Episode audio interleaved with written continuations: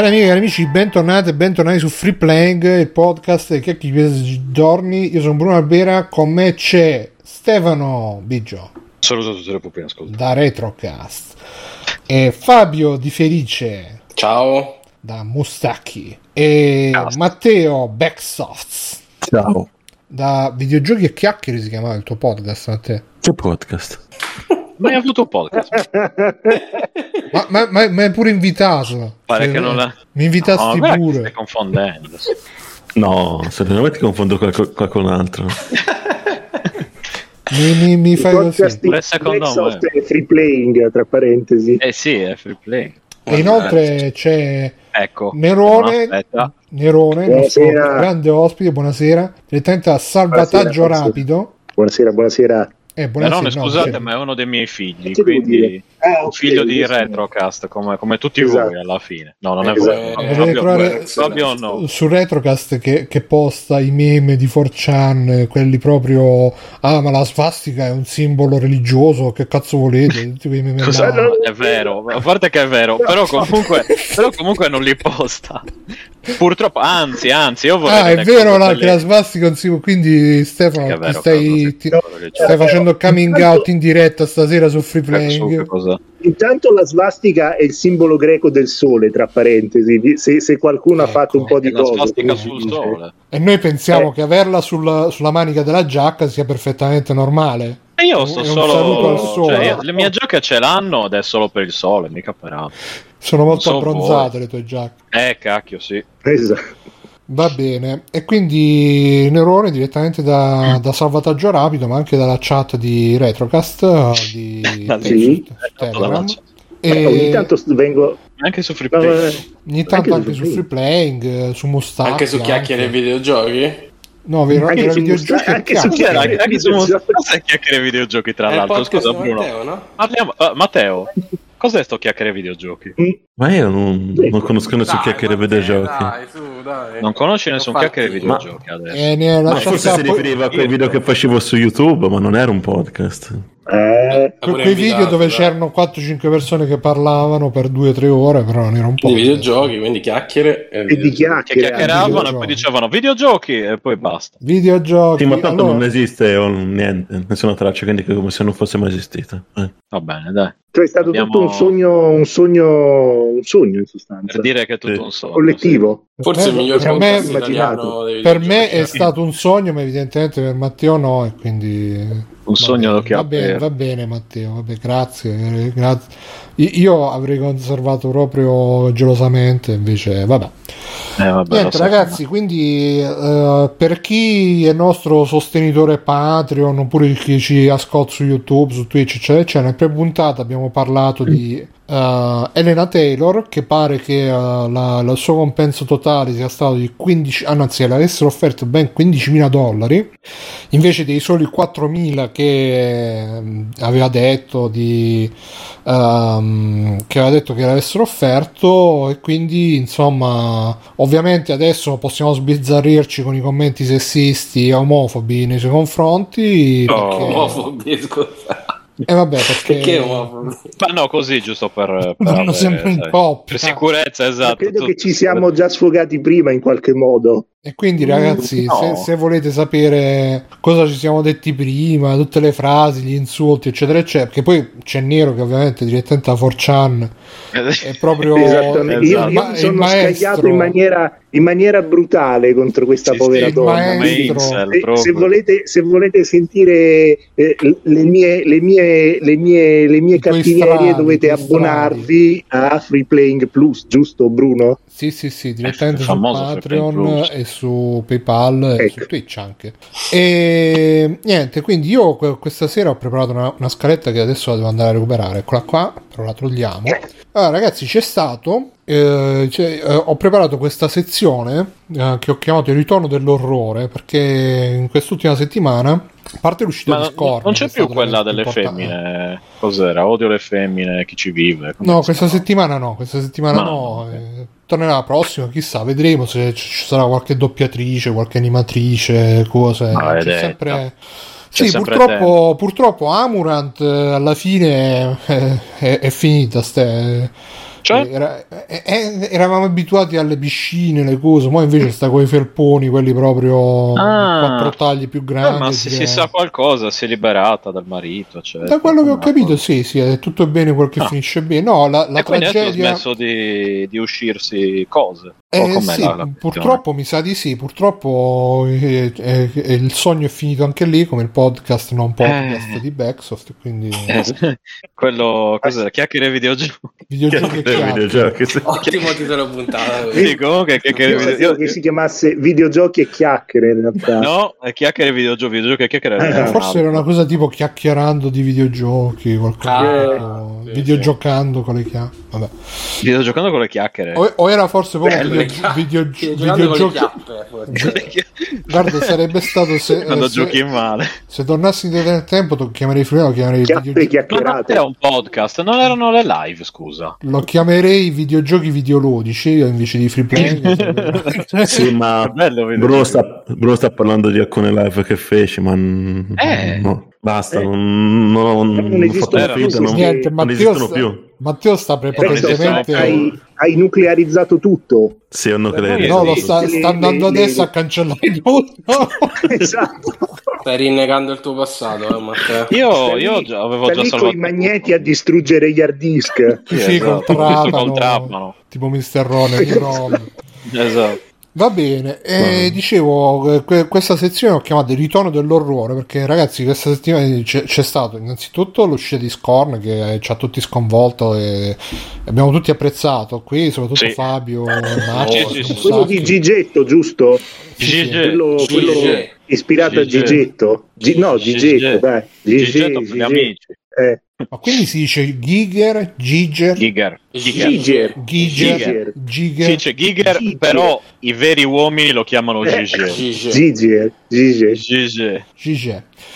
Va bene, allora ragazzi, c'è stato l'evento Capcom dedicato a Resident Evil, dove hanno presentato il DLC di Resident Evil 7 o 8, quello dove c'è la bambina. 8. Non era bambino, comunque è un drago millenario, comunque c'ha 16 anni. Di Rose? Vabbè, sì. Io ce n'ho 43 ormai, 16 anni. Bruno Rose. Sì, Bruno Rose. Vince chi si seppellisce la bambina, tra l'altro. Esatto. Vince Bruno. E hanno presentato quello dove c'è lei che c'ha i superpoteri. Matt dice che è proprio una merda questo DLC. E poi hanno presentato che sta piacendo. Ma chi? E questo DLC, nel primo commento, questa è una merda. Vabbè. Piacerà agli amanti del genere, Bruno. Quindi è merda, quelli piace la merda. Genere merda, sì. Ma io sono curioso, sì, perché a me Resident Evil 8, quindi quelli c'è il cappellino. Infatti, però hanno veramente perso l'opportunità di chiamare DLC Rule of Rose, eh. Penso che sia a marchio registrato. Però sarebbe, vabbè, potevano chiamare Rules of Rose, una roba, potevano fare un piccolo cambiamento, perché credo che sia di Rune of Rose. Videogiochi e chiacchiere. Videogiochi e Rose. Videogiochi e Rose. Ma quindi loro vanno nella casa di Resident Evil 1, che qua c'è, vedo la solita scalinata. No, ce ne libereremo mai. Quella è quella dell'otto. Pure nell'otto c'è la casa. Io l'otto c'è la casa di Resident Evil 1. È il castello di Lady Dimitrescu. Il castello di Diana. Ma no, e poi di David McRae. Sempre lì torniamo, hai visto? Castello di Giger. Nella town, nel paese di Giger c'è castello. Cos'è che c'è nel paese di Giger? Scusa, a Giger c'è il castello, nella town non mi veniva c'è il castello nella town di sempre autore di Scorn. Esatto, già autore di Scorn. No, non è vero. Non mettono giusto. Anche una modalità mercenari, figo. Voi l'avete mai giocato la modalità mercenari di Resident Evil? Io mi sono molto divertito con quella del 5. Il 4 e il 5 mi sembra. Il 4 era bellissima, sì, anche nel 3 era bella. Sì, no, ma era bella perché nel 5 e nel 6 era anche multiplayer. No, praticamente è tipo Time Attack. 5 è quello dove sparavi ai Più spari agli zombie, più tempo hai, e poi in base ai punti in cui spari agli zombie aumenta il tempo con cui puoi finire il livello, se non mi sbaglio. Io me lo ricordo da Resident Evil 3 questa roba qua. Solo in base all'etnia a cui spari, quindi nel 4 spari agli spagnoli, nel 5 dove spari a tutti. E il 6 era quello con i Nintendari? No, era il 5. Era allora. Il 5. No, nel 5 ci stanno gli indiani col puntino, non quelli con la penna. Vabbè, ti ricordo, ci stanno Fabio, quelli diversamente abbronzati. Piani dell'India. Vabbè ragazzi, sono un po' tardi. Ciao Fabio, buonanotte. E minchia, va a letto, ormai Fabio va a letto le 10. Vabbè, comunque la modalità mercenari, se non l'avete giocata, ve la consiglio, è molto divertente, molto dinamica e molto figa. E poi ci sarà anche la modalità in terza persona per Resident Evil 8, che l'hanno fatta apposta che non si possa mai vedere la faccia del protagonista. Sì, che si gira il protagonista, sì. Se giri la telecamera. Ma figurati, sì? Incredibile. Sì, ma figurati, il giorno dopo uscirà la cosa che, la mod con la telecamera lì. 100%. No, quello che fa i video out of bounds, che sì. Ma secondo me lo faranno tipo senza faccia, proprio per evitare sta cosa. Ciao, anche secondo me diventa un operabbo. Nei modelli, quelli di Resident Evil 8 che sblocchi alla fine del gioco, lui c'ha la faccia oscurata. No, oscurata. Ah, è vero. Vedi. Ma tra l'altro poi nella copertina c'è Chris che diventa Lupo Mannaro. Sì. Ma diventa Lupo Mannaro nel gioco, Chris? No, in realtà non è che diventa Lupo Mannaro, ma ci so. Siccome è ambientato tipo in Transilvania, e, diciamo, l'immaginario è quello dell'horror europeo, ci sono anche lupi draculesco. Sì, anche. Ma c'è qualcosa di francese? Tipo le Loup Garou. C'è Giger. Benissimo, ma ovviamente il pezzo fortissimo è stato il nuovo trailer di Resident Evil 4, che io dico subito che la prima cosa che ho esaminato è stata Ashley, che non mi è sembrata così bella come nel trailer di Freya, come si chiama? È la Freya. Tra l'altro ci sarebbe tutto un ragionamento da fare sul fatto che un tempo le modelle le prendevano dalle passerelle, ora le prendo da Instagram, cioè qua qualsiasi. Ciao Fabio, è una modella, esatto, è una modella. Grazie. Di Instagram, che nasce su Instagram, credo di sì, ma cioè credo che siano, ma ormai credo che molte, a parte che non so se esistano più le figure delle supermodelle come c'erano negli anni 80-90, tipo Claudia Schiffer, e in più credo che per molte di queste robe si prende, cioè il signor Capcom è andato su Instagram, ha detto vediamo un po', e poi ha trovato questa. Si stava facendo la sega e sì. Accendiamo questa.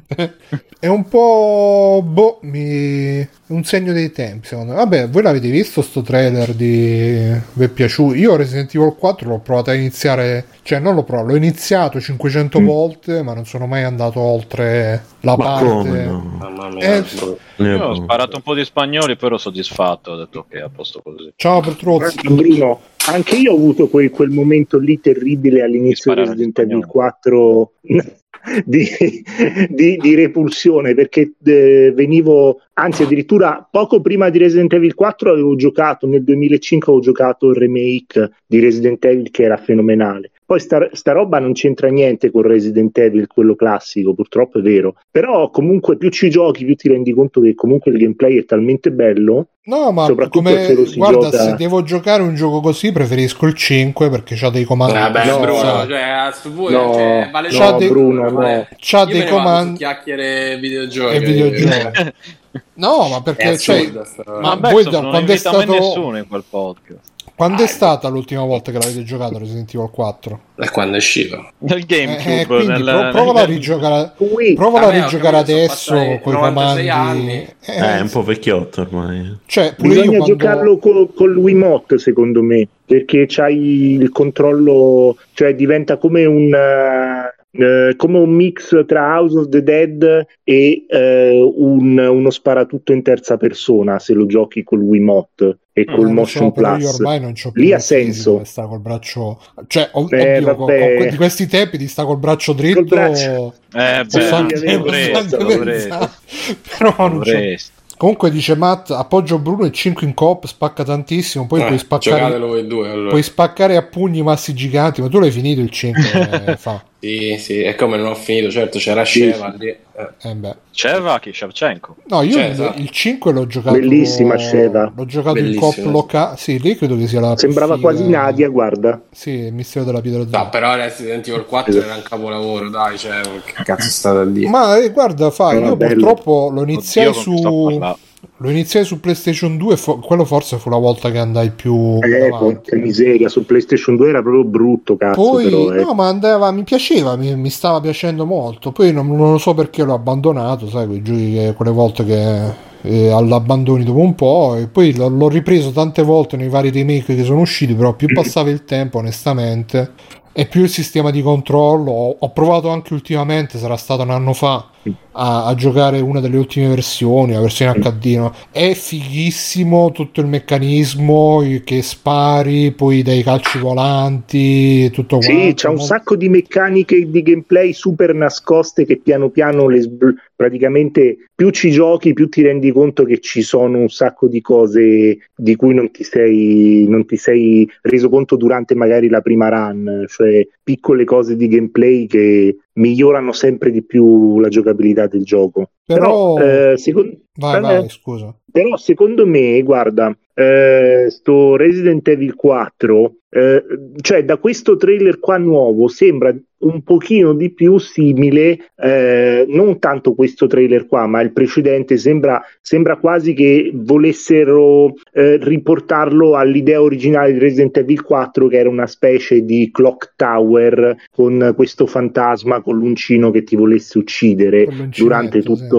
Esatto, Lookman, che ti doveva uccidere durante l'esplorazione della casa di Resident Evil 4. E invece adesso sembra che col nuovo trailer sembra di nuovo sullo stile classico di Resident Evil 4, però con una nuova estetica. Magari la inseriranno come omaggio quella sezione. Magari, sarebbe bellissimo.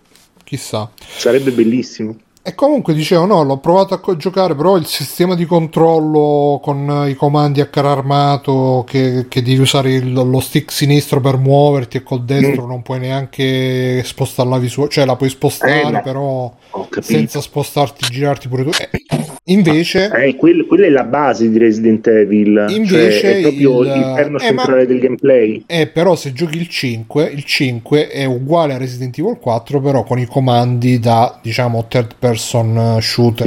Sì. Poi solamente nel movimento, perché poi quando spari si fermano comunque, esce il mirino laser e devi puntare, diventare, però nel movimento è molto meno rigoroso, quindi almeno rigido, a me sembravano quasi identici a livello di controlli, il 4 e il 5. No, sì, sono identici, c'è solo la differenza che col 5 c'hai i controlli che col sinistro ti muovi e col destro ti giri.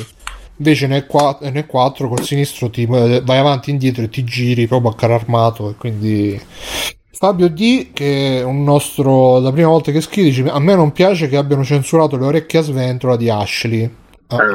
È cambiata la modello, ma mi sa che pure la modella ce l'ha un po' a sventola, però hanno fatto la capigliatura per tra l'altro lui è sempre quello del 2, no? L'attore che ha interpretato Leon. Bene, e chissà pure Ada, vabbè. Pesce e spada. Quindi però sembra dal trailer che non si può salvare il cane all'inizio del gioco. Come non si può salvare il cane? Perché si vede che lo trova già morto. No, ma secondo me magari che gli aprivi la trappola. Sì. Magari lo si vede salvare. Nel primo trailer sta cosa della trappola, nel primo trailer che hanno fatto vedere si vede che lui apre la trappola. Sì, che lui apre la trappola, sì. Ma speriamo si possa salvare. Se no scaffale. C'è stato l'attore del cane che ha fatto il video su Twitter sabotato.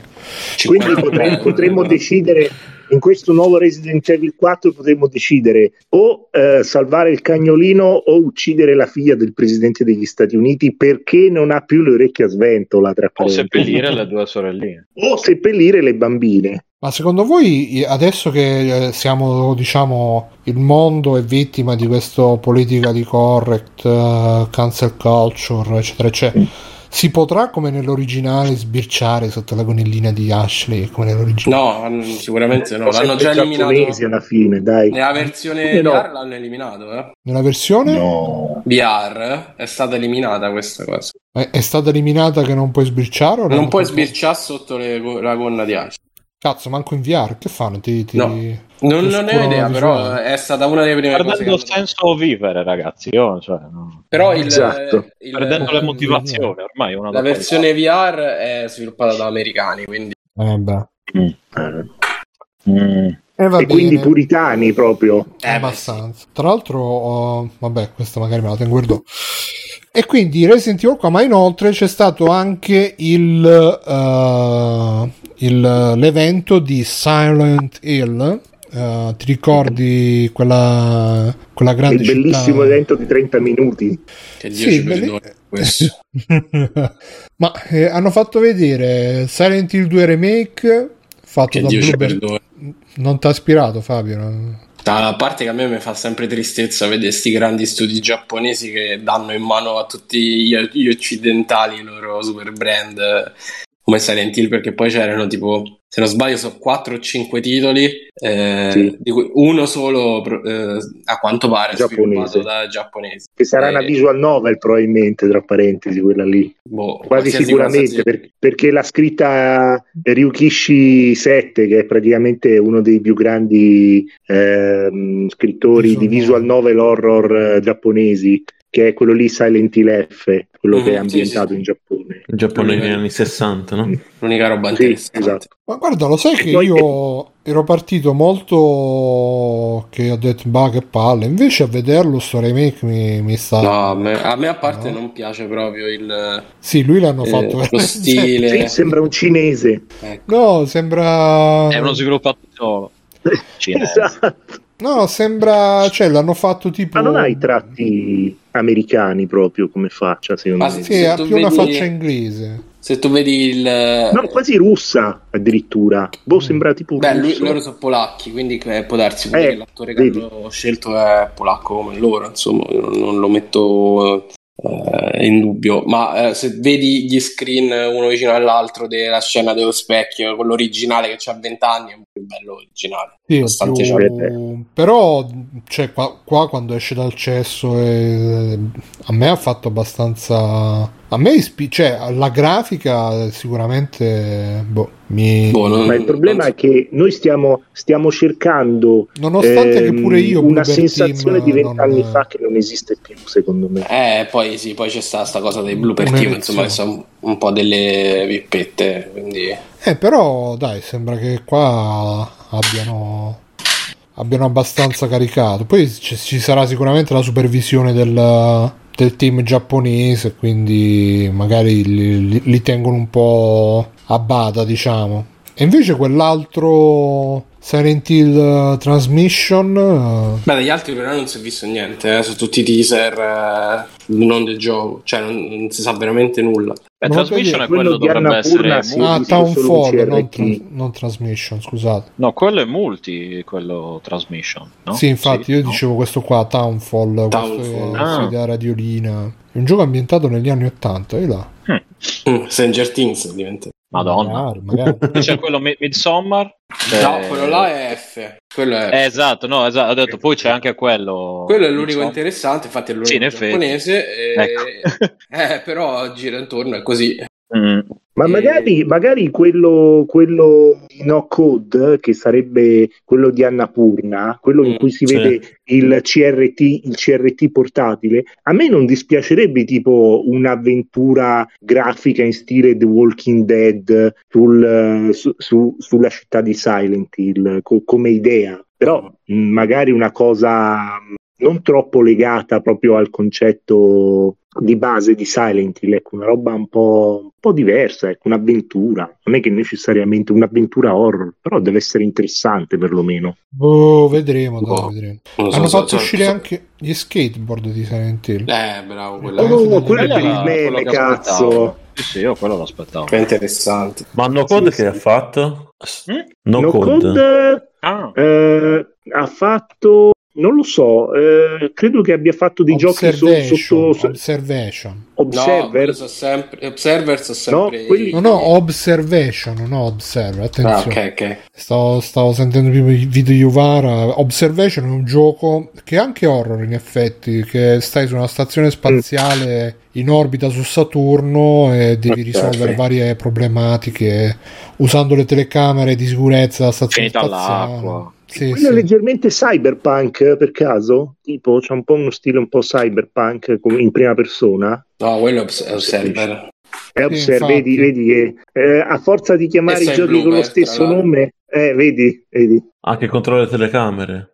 Sì, controlli le telecamere e secondo me un gioco dove controlli le telecamere di una stazione spaziale sarebbe un'ottima premessa per un gioco. Sapete che su GOG Stories Untold ha fatto anche? Sì, anche quello Stories Untold era quello, l'avventura grafica dove tu giocavi all'avventura grafica nel computer, cioè nello schermo si vedeva proprio il computer o no? Ah sì, mi sa che è quello, è vero. Sì, dai, quindi faranno loro un Silent Hill, vediamo, magari faranno il Silent Hill dove controlli le telecamere, eccetera, eccetera. In Observation sei la stazione, c'è Doctor, sei tipo l'intelligenza artificiale che controlla la nave spaziale, deve fare... Matt dice Observation è stupendo, lo consiglio, io lo iniziai a giocare, poi mi sono addormentato, non mi sono più risvegliato praticamente, e quindi vabbè. Quindi e ci sarà anche un Silent Hill multiplayer dove la gente potrà decidere i mostri, credo di aver capito, che si affronteranno in diretta su Twitch, credo. Rendi conto. E ci sarà anche il ritorno del film con Christoph Gans che dirigerà il regista del primo. Che dirigerà il secondo, il nuovo film. Che da quanto hanno detto sembra basato su Silent Hill 2. Il nuovo film di Gans è il remake del 2, praticamente, da quello che ho capito io. Da come l'hanno descritto, sì. Super interessante questo parallelo che fanno con Orfeo, col mito d'Orfeo e la discesa degli inferi per salvare la sua amata. Figo, cioè è bello che colgono degli aspetti così alti. E quello forse è il progetto che fa sperare di più tra i Silent Hill, perché comunque il primo film di Silent Hill non era niente male. Ma insomma, dai, sì, dai, non era per la media dei film di videogiochi. Esteticamente sì, era super la media rispetto al Silent Hill. Sì, anche io, cioè, era ok. Solo esteticamente però era ok.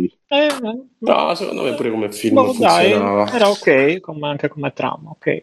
Ma diciamo che più che altro c'aveva, cioè non era, secondo me non aveva nessun picco, era un po' si manteneva un po' molto insomma, fatto. Il picco forte ce l'aveva all'inizio, perché l'inizio proprio sembra veramente il primo gioco di Silent Hill con le varie strutture che hanno creato, con le inquadrature proprio sghembe.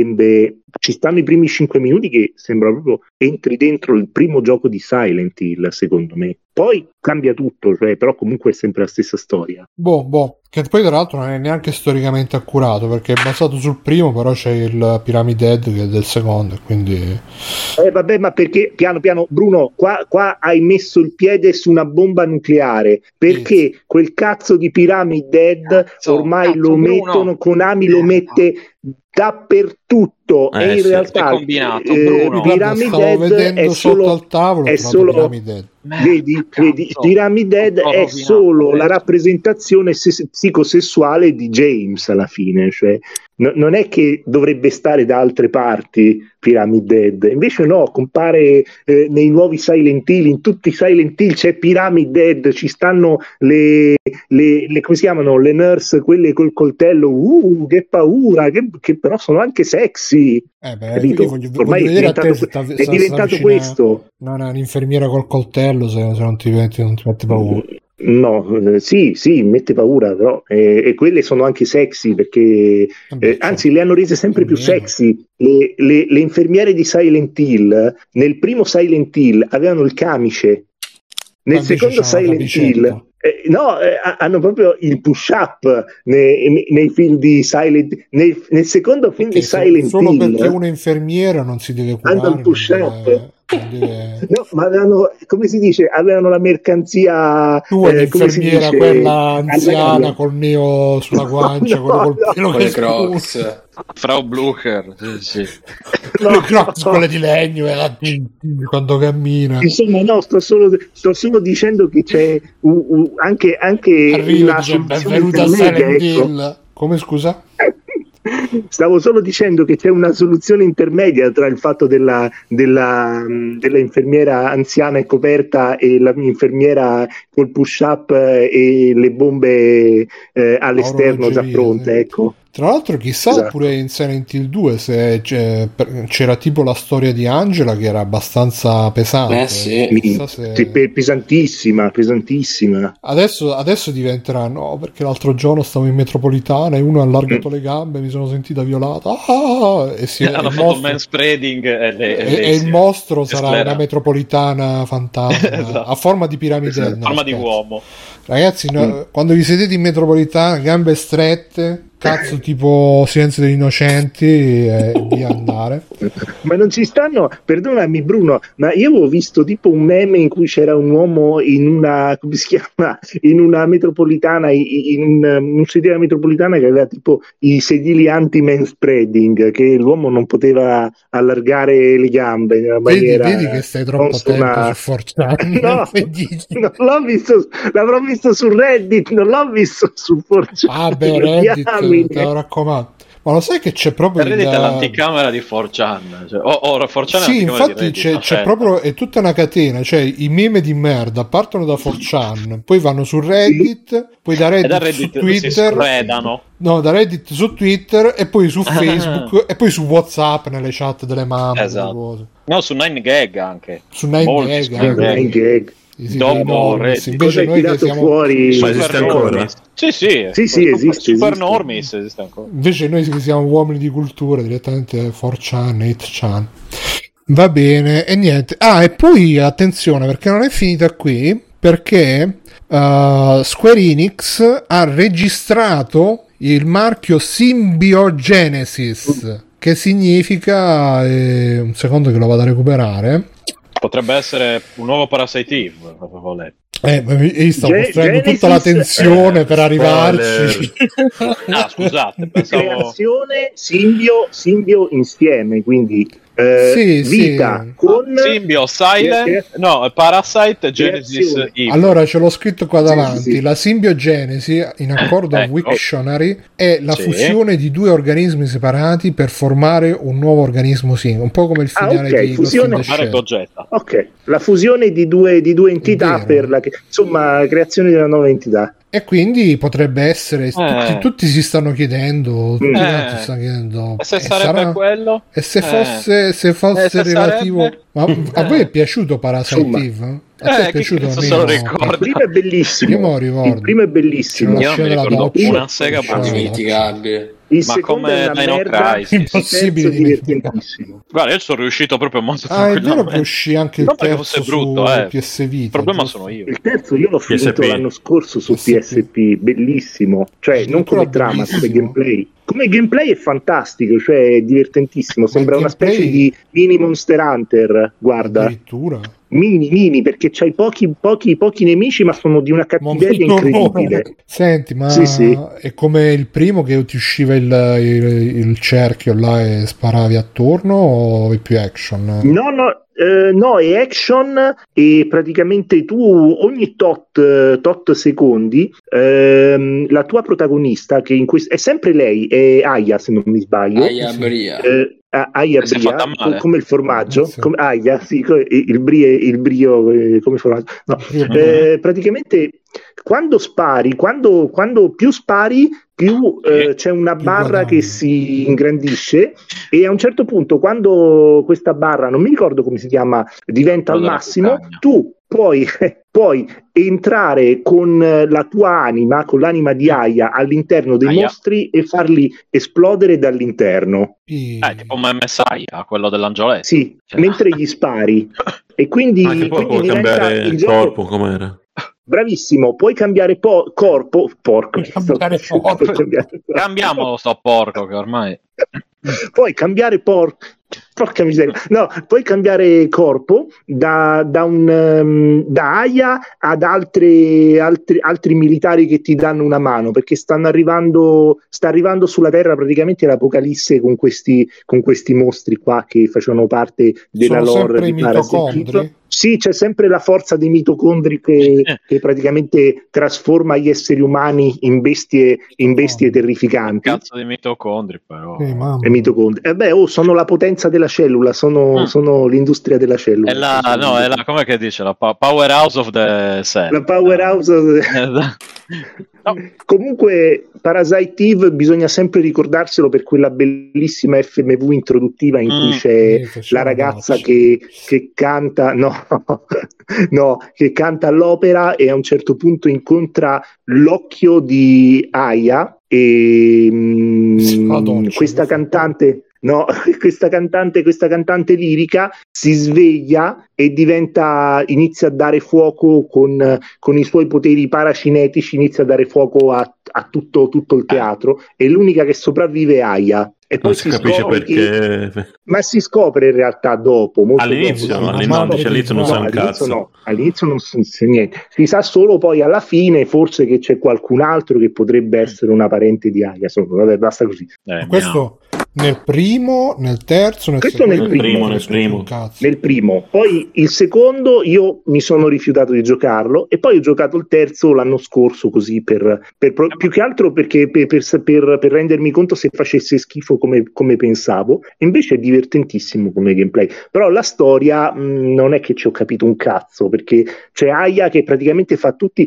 mi sono scaricato la versione Undub perché mi dicevano su CD Romance, mi dicevano se vuoi giocarlo bene, vuoi goderti i gridolini di Aya. CD Romance è tipo un sito dove tu trovi tutte le versioni con i doppiaggi originali giapponesi dei giochi, però con i sottotitoli in inglese. Esatto, e anche le patch. E praticamente nella versione giapponese Aya non fa altro che dire dei ridolini mentre spara, insomma, tutti i ridolini. Capito, Bruno? Questa roba qua.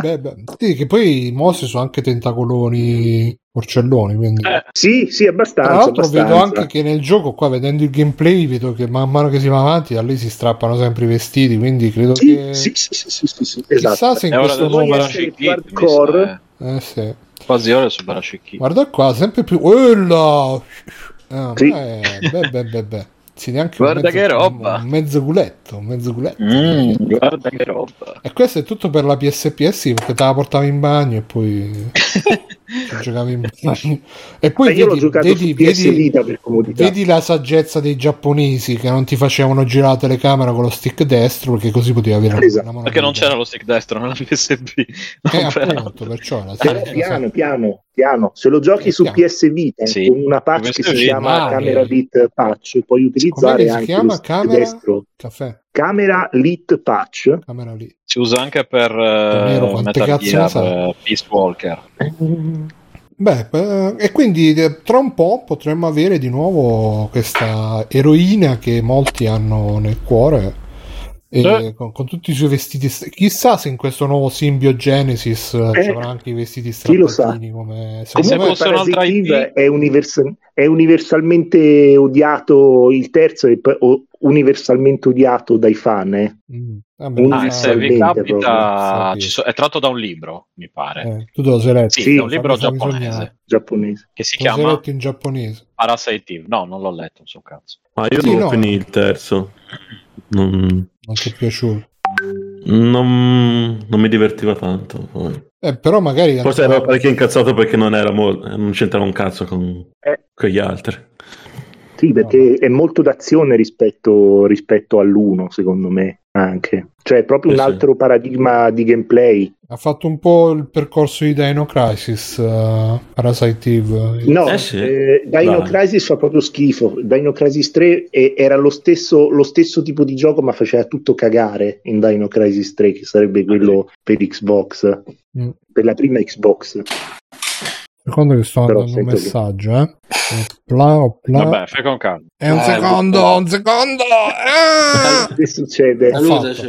Va bene. E poi che vi parlo di Dino Crisis 3. Intanto non credo. È uscito anche Dino Crisis 3. Pensavo che fosse uscito. Ma anche quel gioco Exoprimal della Capcom si vede di sguincio. Exoprimal è quello sarebbe... Dino Crisis 3 con i dinosauri di plastica. Perché quello è Dino Crisis 3 con i dinosauri di plastica. Si vede di sguincio, si vede un caschetto rosso che sembra un po' la protagonista di Dino Crisis 1. Quindi... No, ma è una finta. Hanno fatto la finta. Dai, vuoi che non te la mettono come skin sbloccabile con 4.000 euro a sessione per sbloccare la skin? Va bene, e inoltre... Per pagare le doppiatrici. Attenzione perché c'è anche un'altra super notizia per noi amanti dell'horror, per noi amanti del brivido. Callisto Protocol è entrato in fase gold, quindi hanno finito finalmente di essere schiavizzati dal tizio che dice per quelli che hanno la vera passione esatto, si lavorano benissimo, e quindi hanno fatto sta foto, tutto tra l'altro con i sorrisi forzati, tipo quello che faceva la foto sicuramente c'aveva a fianco quello col mitra che sorridete vaffanculo. E qui voi lo aspettate Callistone Protocollo? Sì, mi fa paura però... Esce il 2 dicembre. Mi fa paura però mi interessa perché mi piace Dead Space. Sicuramente non lo prendo al lancio. Io non lo so, però guarda, devo dire che tra questo e Dead Space Remake è più interessante questo. Sì, almeno che The Space magari c'è anche già giocato, quindi questo no, c'è anche da dire. Ma anche come portata insomma del progetto, perlomeno questa è una cosa nuova, cioè magari infatti per quello c'è un remake di una roba già vista, un'idea nuova, che cazzo ne so, anche se non mi sembra insomma, però ma è fatto con attori veri, c'è l'attrice che ha fatto in che senso è fatto con attori veri? Che vuol dire? No, la gente muore davvero. Hanno fatto, cioè questa attrice la riconosco da qualche parte, avrà fatto qualche ma è fatto con attori che conosci, in pratica volevi dire. Quelli che non conosce non so. No, volevo dire che l'attrice l'avevo già vista da qualche parte. Pensavo che fosse chiacchiere videogiochi. Anche se pensavo che fosse modellato. Quella di The Boys. Ecco, bravo. Quale? Starlight. No, quella cinese, la giapponese. Sì. Giapponese. Yukiko. Ho capito. Sì, quella è Wolverine senza le lame. Sì. L'ultima volta che un team ha postato la foto della fase gold era Skype. È quello che ho detto che io, infatti ho detto brutti ricordi. Tra l'altro è questo il capo di Callisto Proto. Sheffield, come si chiama? Sheffield. È quello di Dead Space. Cioè. Vedi che mascellone c'è, cioè, secondo me questo c'ha anche tipo le mani giganti che quando va super alfa. Sì, vedi che manone che c'ha. Secondo me quando va nello studio passa da dietro a quelli che stanno programmando con i schiaffi, coppini. Mentre c'è il crunch, sai che sei già stressato, c'è quello che ti dà anche le pappine da dietro. Secondo me è uno di quelli che tu magari hai lavorato 48 ore, stai dormendo sulla schiena, lui si mette a fianco, sei stanco? Vuoi dormire anche no? Vuoi che ti porti il cuscino? Lui, no signore, non mi faccia male. E quindi ovviamente tutti i colleghi stronzo, ti sei addormentato, che magari fino a quel momento prima stava dormendo. Beh, ovviamente cioè, come un ambiente caserma scolare, cioè scuola di pulizia, scuola di larità o di larietà, come dicevo io. Comunque no, niente, volevo dire che non pensavo che usassero attori, pensavo che modellassero i personaggi. Tra l'altro sta cosa di usare attori veri non so come, cioè sì, però anche però sì. Ricordate Onimusha? Ma penso che ormai fanno nei giochi con la grafica un po' più tendente al realismo, usano tutti, insomma i voti sono tutti su persone vere ormai. fanno mega scan e li buttano nel gioco, insomma. Come James Resident Silent Hill 2 orribile. Sì, tra l'altro se faranno il remake di Onimusha dovranno recuperare con Jean Reno, Jean Reno. Però Jean Reno scritto come Renault, quella dalle macchine. Esatto. Gigi Renault. Ah, ecco, questa è invece è una cosa che mi sono segnata per... qua c'avevo aggiornamenti importanti, Elena Taylor, abbiamo già detto, Netflix si è ripigliato, ha rifatto tutti gli abbonamenti che aveva perso e ne ha guadagnati anche oltre, quindi tutti quelli che dicevano perché Netflix è troppo di sinistra, troppo gender, e invece...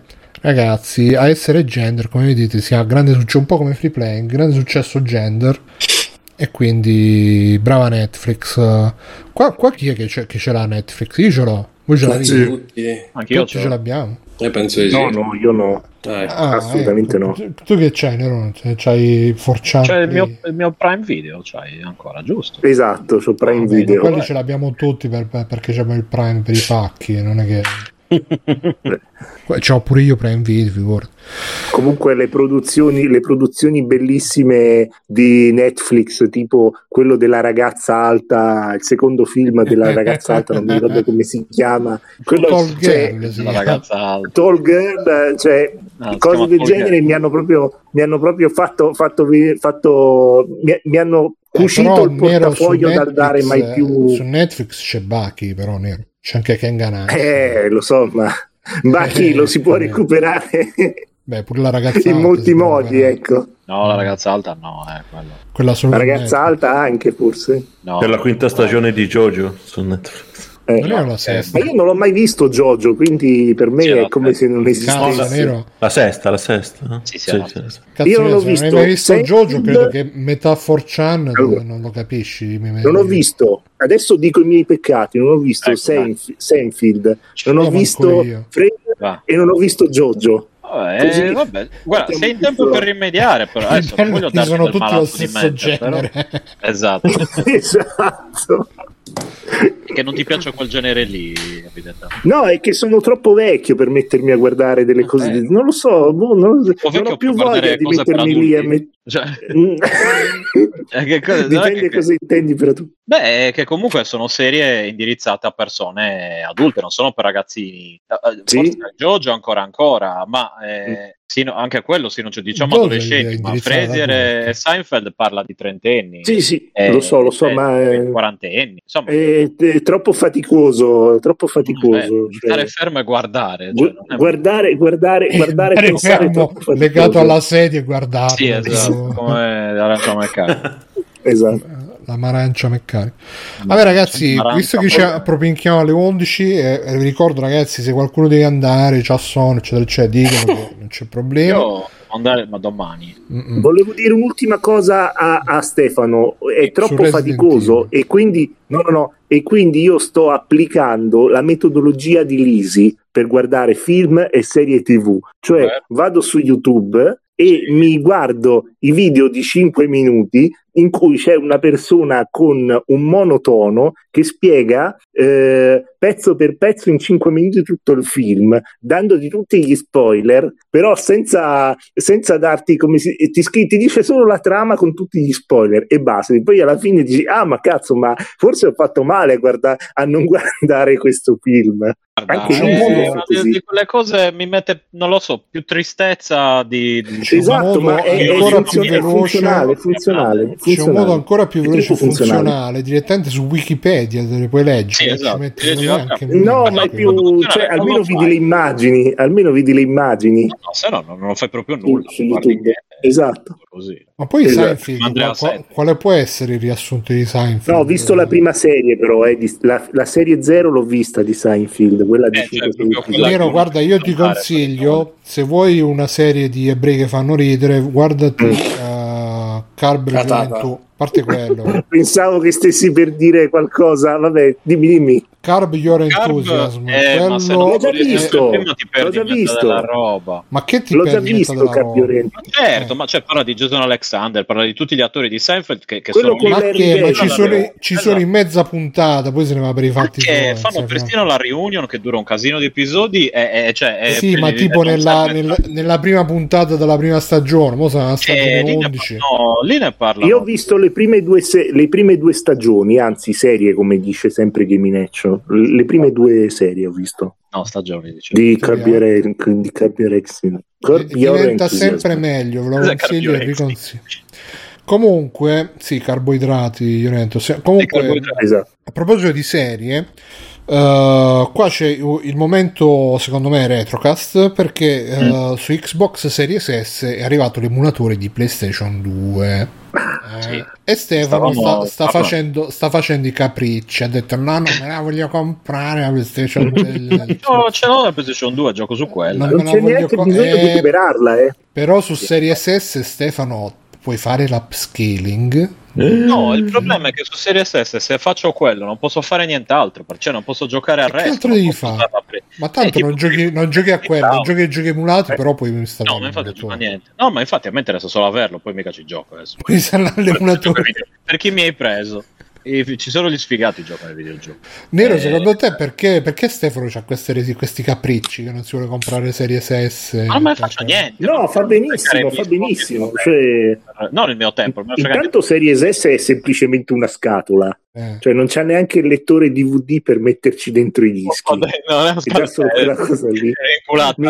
Mi manda in paranoia a me quella cosa lì, che non puoi metterci il disco. Ah, sì. Ecco. Ma tra parentesi, perché Biggio sta dicendo che se fai solo quella cosa lì non puoi più usarla per giocare? No, l'emulatore della PlayStation 2, che CPSX2, lo puoi addirittura installare in modalità non developer, cioè non devi neanche metterlo in modalità developer.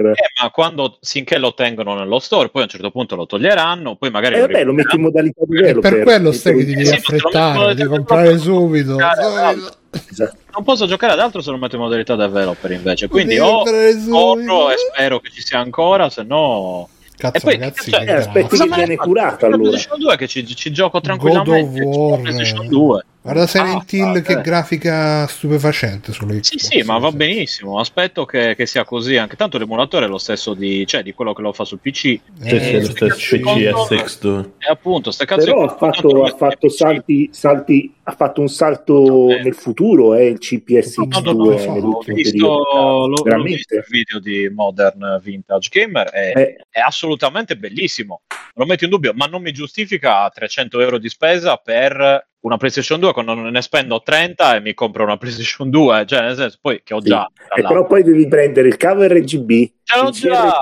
Ce l'ho bisogno perché c'ho l'OSSC. No, però non sei veramente un true gamer se non giochi con la PlayStation 2 su CRT. Se ne fotte sta cazzo di sì. Ma che me frega. Poi non vedi bene poi la nebbia di Silent Hill 2 se non la guardi su CRT. No, sto a posto così pure senza CRT. Fa anche un po' rima. Dice, va bene così. Stefano, dillo, con €50 puoi comprarti il Raspberry Pi. No, ma non ci gira su Raspberry. Esatto. Non ci gira comunque su Raspberry. Il PCSX2, l'emulatore, c'ha il problema che c'ha il lag dei comandi, mannaggia alla miseria e tutto quanto. Devi aspettare un po' che lo si stessi. L'Emotion Engine. Ma scusa, è da 20 anni che ci stanno lavorando. Infatti ancora non l'hanno sistemato. Anzi, meno male che l'hanno riconosciuto che c'è questo problema, perché all'inizio dicevano no, ma che cazzo volete, il vostro joypad che... Poi, adesso finalmente hanno riconosciuto, hanno messo delle opzioni tipo riduci il lag, fai il lag, però sono sempre uguali. E che io volevo giocare al gioco dei Warriors su PlayStation 2 ancora, mica ci ho giocato ancora, ma l'ho interrotto perché praticamente è tipo l'online di Nintendo. Questo è il colpo che ho fatto esatto, il comando che ho mandato ieri. Del genere, quindi sto aspettando così. No, io prima di chiudere con la sezione news tipica di Free Play, volevo chiedere a Fabio Se intanto sei ancora vivo, esatto. E poi se ha visto le varie preview che sono uscite ultimamente, visto che parliamo di PlayStation, di God of War Ragnarok, che ne pensi, Fabio? Qualcosina ho visto, però ho visto pure insomma che adesso riguardano le prime 4-5 ore, quindi un pochino. C'hai, sei entusiasta? Sì, dai, mediamente. So che me l'hanno confermato queste anteprime, che si tratta un po' del secondo capitolo molto simile al primo. More of the same, fatto bene. A me va bene, insomma, perché a me era piaciuto molto. Ma quindi sbloccheranno gli altri reami? Sì, si visitano tutti e 9 i reami, a quanto pare. Ma anche tutti i reami. Anche il reame del primo, cioè puoi andare anche nei posti del primo? Loro hanno detto tutti e 9, quindi immagino di sì. È figo così. Il primo, ma non immagino, non lo dico. Del primo 2018, del primo 2018. Non del primo proprio quello. Sulla barca, avevo ricordato, sulla barca Vitra 9Q. Il benchmark per tutti i giochi emulati. Sì, il monolito nero di suono. Va bene, quindi aspettiamo quando esce, a dicembre, a Natale. Il 9 novembre. Il 9 novembre è il giorno settimana prossima di Berlino. Credevo uscisse il 25 di ottobre. Che cos'è? No, cos'è il giorno del muro di Berlino? È caduto il muro di Berlino il 9 novembre. Okay. È caduto il 9 novembre del 1989. 88. Non 99. Comunque una roba così. 1998. Del 9989. Stai facendo del revisionismo storico, Bruno. Sì, non sono storicamente accurato. Esatto, Bruno purtroppo ha deciso di non... Posso dire una cosa del primo comunque? No. Del c'era primo, sempre primo, del primo... Non del 2018. Che c'era sempre, no, ma per andare lì ci serve quello, però no, per prendere quello ci serve quell'altro. Sì, era estenuata a un certo punto. Sì, c'è sto problema che purtroppo non si riesce a dare una scrittura migliore per questi passaggi forzati per farti andare da una parte all'altra. Ho letto che comunque pure qui, essendo essenzialmente un gioco PS4, ci sono ancora tutti i caricamenti mascherati come nel primo, quindi sposta tronchi, ficcate tra le pareti, robe da aprire spingendo, tutti insomma quei piccoli meccanismi che servono a nascondere i caricamenti. No, ma più che altro mi dava noia nel primo, nel 2018, è che ne so, te devi andare sulla montagna. No, ma si vede, sulla montagna c'è un passaggio ostruito da una magia oscura che può essere soltanto liberata con la luce di sto cazzo che è dall'altra parte del mondo. Quindi vai dall'altra parte del mondo, prendi la magia di sto cazzo, ritorna in montagna e prosegui. La luce di sto cazzo, adesso non è la luce di sto cazzo. Decidi, sì. Non è che ho la luce. Poi la magia e la luce. E questa cosina la fanno diverse volte durante il gioco, sì. Che resta di sto cazzo. Poi secondo me è comunque un gran gioco, però c'è un problema. È comunque una stagione di campionato deludente. Giampi dice le meccaniche di combattimento sembrerebbero essere migliorate parecchio invece, ma a me il combattimento onestamente avevo iniziato a prenderci un po' la mano, poi l'ho abbandonato perché ormai sono così. Hai smesso di combatterci, parlavi e basta. Perché era finito il gioco forse? No, ero anche messo a fare le secondarie con i miei, perché cioè...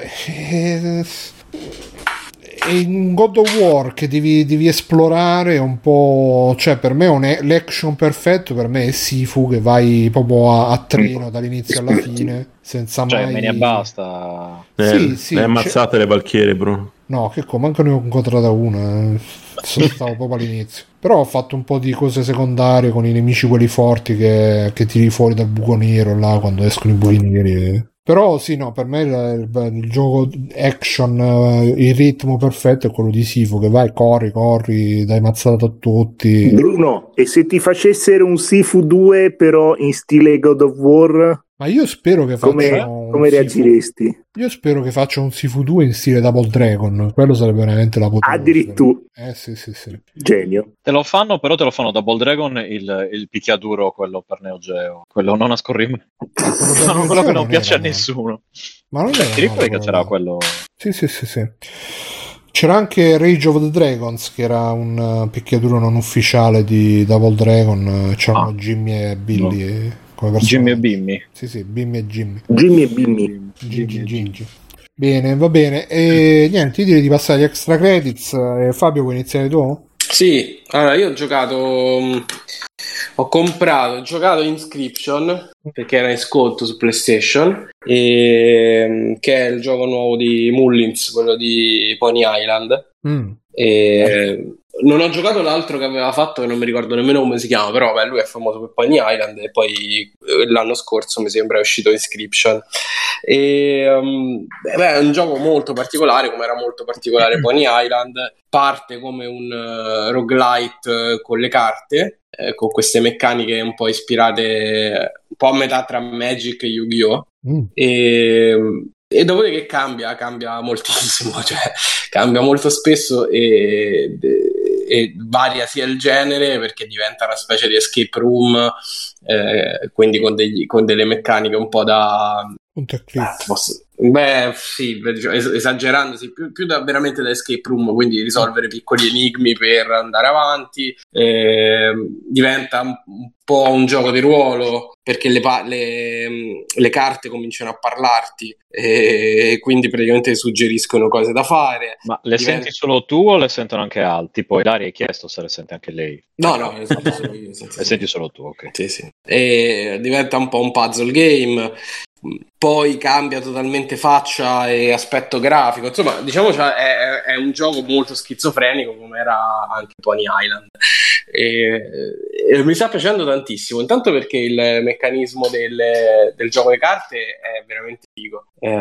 Posso, insomma, che se non vi piace questo tipo di gameplay non lo apprezzerete mai, perché la maggior parte del tempo la passate a giocare a carte, però è un titolo molto semplice come regole, ma veramente funzionale, prende davvero le regole più semplici, più immediate di Magic e di Yu-Gi-Oh, le fonde, e ne fa un gioco di carte che comunque cambia pelle spesso durante il gioco, proprio perché si adatta io non voglio fare spoiler, ecco perché sto cercando di fare i discorsi più vaghi possibili. Si adatta all'abito che il gioco indossa fase dopo fase. Non voglio fare spoiler proprio perché questi cambiamenti sono talmente sconvolgenti a livello di gameplay che è bello vederli pure senza sapere nulla. Io l'ho giocato senza sapere nulla, al di là, insomma, di quello che si vede nel trailer, quindi la carta che ti parla eccetera eccetera, per citare il nostro amico Biggio.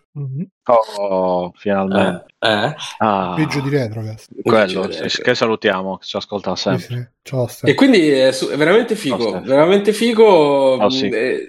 Non lasciatevi, insomma, non lasciatevi spaventare dall'inizio, che è veramente un roguelite fatto e finito, perché tu quando perdi lui ti dà la possibilità di sviluppare una carta speciale, ma poi ricominci da capo ogni volta, devi fare tutti sti boss in fila, però, cioè, andate avanti, continuate, perché è veramente, veramente interessante a livello concettuale, e poi fa quelle robe da sfondamento della quarta parete continuo, c'è una sovrastoria un po' alla Air Story, quindi c'è qualcuno che utilizza il computer su cui voi state giocando a Inscription, e ogni tot vi fa vedere dei filmati di questo tizio che è una sorta di youtuber, e quindi ci sono dei momenti che sembra quasi immortali, in cui tu rivedi dei filmati registrati da lui. È proprio bello, è proprio fuori di testa, cioè, secondo me è molto molto interessante. Ma guarda, per me, boh, a me i giochi di carte veramente non...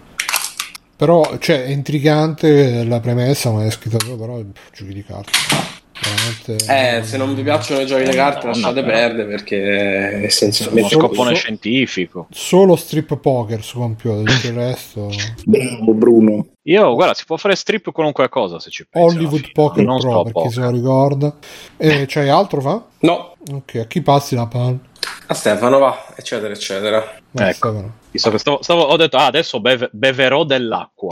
Bene, non è che no, ho finito l'acqua, devo andare a prendere. Non far vedere la marca, che sennò acqua al rubinetto.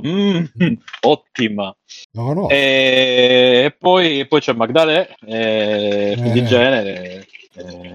A Stefano hai detto che non andare a prendere, se non prendo ho mentito. Hai fatto tanto il santarellino, non voglio fare ho mentito spudoratamente perché c'ho sete, c'ho rabbia. Cosa sto dicendo? Ah sì, allora ho iniziato Persona 5, scusa, rapidamente. Fatto tutto casino. Royal con formaggio. Un attimo, devo anche trasformare l'acqua da naturale a frizzante. Aspetta, adesso la trasformerò. Ti aspirina dentro. Con soda stream, no. La spirulina. La spirulina, sì. E per fortuna che non volevi fare pubblicità. Fate. Ma il soda stream non è acqua, è lo strumento. Strumento non è che fa l'acqua, la rende. Vabbè, adesso non stiamo lì a discutere del soda stream, magari. E comunque, lo potete trovare solo a 599 alla fine della trasmissione, giusto? Sì, esatto. Aspettato, ecco, la mia attesa è stata ripagata, perché ho detto no, JRPG alla TV non ne voglio più giocare. E quindi ho detto, se mai uscirà per qualche dispositivo portatile, lo giocherò lì. Cosa c'è di dispositivo portatile all'occasione, a parte Steam Deck, ovviamente? C'è il Snatch Z. Come si chiamava quello di Davide? Snatch Z. Era sì. No, c'è Switch. Lo Steam Deck, praticamente, lo Smack Z. Sì, esatto. Però Steam Deck esiste davvero. La differenza è quella. No, cosa stavo facendo? Ah, sì, ecco. Quindi ho aspettato tanto. In realtà per ora ho giocato pochissimo. E ho ancora delle questioni che non capisco, perché tutti trattino di merda. Cioè, non è che lo so. Cioè, lo trattano. Ecco, il protagonista viene trattato da criminale, ma cioè, come se avesse compiuto degli stupri nei confronti di minorenni, invece. Cioè, è accusato di aggressione, in realtà poi lui ha difeso una donna. So, però il problema tu lo sai e gli altri no. Sì, ma cioè, nel senso, anche come accuse dici sì, l'hanno condannato per aggressione, ma cioè, punto. Non è che sia sta condanna che... Cioè, aggressione vuol dire... porca puttana, però. Cioè, sembra arrivare... io no... Quei delinquenti qui non so che fare, libertà vigilata. Cioè, dovesse fare un omicidio, che cazzo ti fanno lì? Ti fanno brillare. Beh, cioè, un'aggressione non è una cosa da poco. E vabbè, ma Cristo santo, cioè, ma tolto il fatto che appunto lui è accusato ingiustamente perché non era un'aggressione fino a se stessa, ma stava aiutando una persona. Al di là di quello, in ogni caso, aggressione è un po' generico, perché, cioè, io non è che dice, ah sì, quello è stato condannato per aggressione, e vedi un tizio normalissimo, lo studente con gli occhiali, tranquillo, dice, ma aspetta, ma scusa, come sono andate le cose? Lecito. No, c'è un perché, ok, no, lo so, cioè, nel senso, ho intuito. Comunque, vabbè, sono molto all'inizio, e come i vari Perusona ha un'ottima colonna sonora, da quello che sento. La più bella colonna originale di sempre. Sì. Addirittura, più di quella del 4 Golden. Non l'ho giocato, però più non hai giocato. Allora, che cazzo, non hai giocato Persona 4? Ho capito, allora... cioè, la più bella di ogni Persona, 4, però il 4 non l'ho giocato. Più bella di Xeno Scratch 5, non l'ho giocato, allora non potevo. Tra i giochi che ho giocato, guarda, adesso Fabio tu sei proprio il nuovo tipo di appassionato di Persona che conosce e vive solo Persona 5, e Persona 3 e Persona 4 non esistono, nemmeno non esiste, Persona 2 non esiste. Quando escono li gioco, quando esce adesso il remake li gioco. Ma c'è, sta dando del normi, Fabio, esce fisico Persona 3 Persona 4, lo scarica digitale. Vabbè, se lo compra digitale. Fabio, se è arrivato Persona quando ci è arrivata la massa. Ho capito, esatto. Ecco. Signorino qua. Le prime gli altri signorino. No, a parte che ho scoperto, io ero convinto che avessero fatto un miracolo tecnologico quelli di Switch, invece poi ho scoperto che era uscito su PlayStation 3. L'ho giocato su PlayStation 3 io. Ma ci riesce allora? Non gioco PlayStation 3. Ma girava benissimo. Sì, ma infatti, ma pensavo che fosse un miracolo della tecnologia, che sono riuscito a ottimizzarlo per Switch, invece è un gioco della PlayStation 3, vaffanculo. Allora che cazzo. Comunque vabbè, potevano farlo uscire molto prima, allora. Non so cosa stessero aspettando. Vabbè, poi dice Doctor, anche su PS Vita forse. Scusate, dice Doctor che comunque ci sono anche le musiche di per me queste più belle. Addirittura più belle. La colonna sonora di Persona 5 l'ascolto ancora. Tanto le migliori sono o su Totokeo, When Done e Parappa del Rapper. Quelli sono imbattibili. Vabbè, allora facciamo così, sono quelle che mi sono piaciute di più, così non rompete il cazzo. Mi sono piaciute di più rispetto a che? No, a me, a Fabio Di Felice. Rispetto a quali? Rispetto a tutte le altre. Rispetto a tutti videogiochi, ma anche dei film. In assoluto. Anche dei film. Degli anime. Anche degli anime. Anche delle persone che incontrano. E anche dei manga. Anche la persona dei manga. Tutto. Va bene, Stefano, quindi non c'è giocato poco, però hai giocato. Quindi per adesso ho poco da dire su Persona 5. Ma poco. Però in compenso ho finito di vedere House of Negnos e gli Anelli del Potere. In primis, ecco, sconsiglio. Tutti prendevano in giro la parte in cui il tizio, lo straniero, dice io sono buono, e in effetti se la senti in italiano è una cosa ridicola, se la senti in inglese dice I'm good, finito, cioè una cosa normalissima. Quindi io continuo a doppiaggio che ha fatto l'ennesima vittima, dici. Poi prendono 5.000 euro. Esatto. Tre palline gli abbiamo fatto a Pellegrini. Ma ragazzi, non so se avete letto. Scusa, ti interrompo un attimo. Non so se avete. Sì. Io ho trovato questo articolo bellissimo su un sito che si chiama Cine qualche cosa. Blog. No, un sito molto bello. Biocine? Aspetta che lo recupero un secondo solo. Biolante?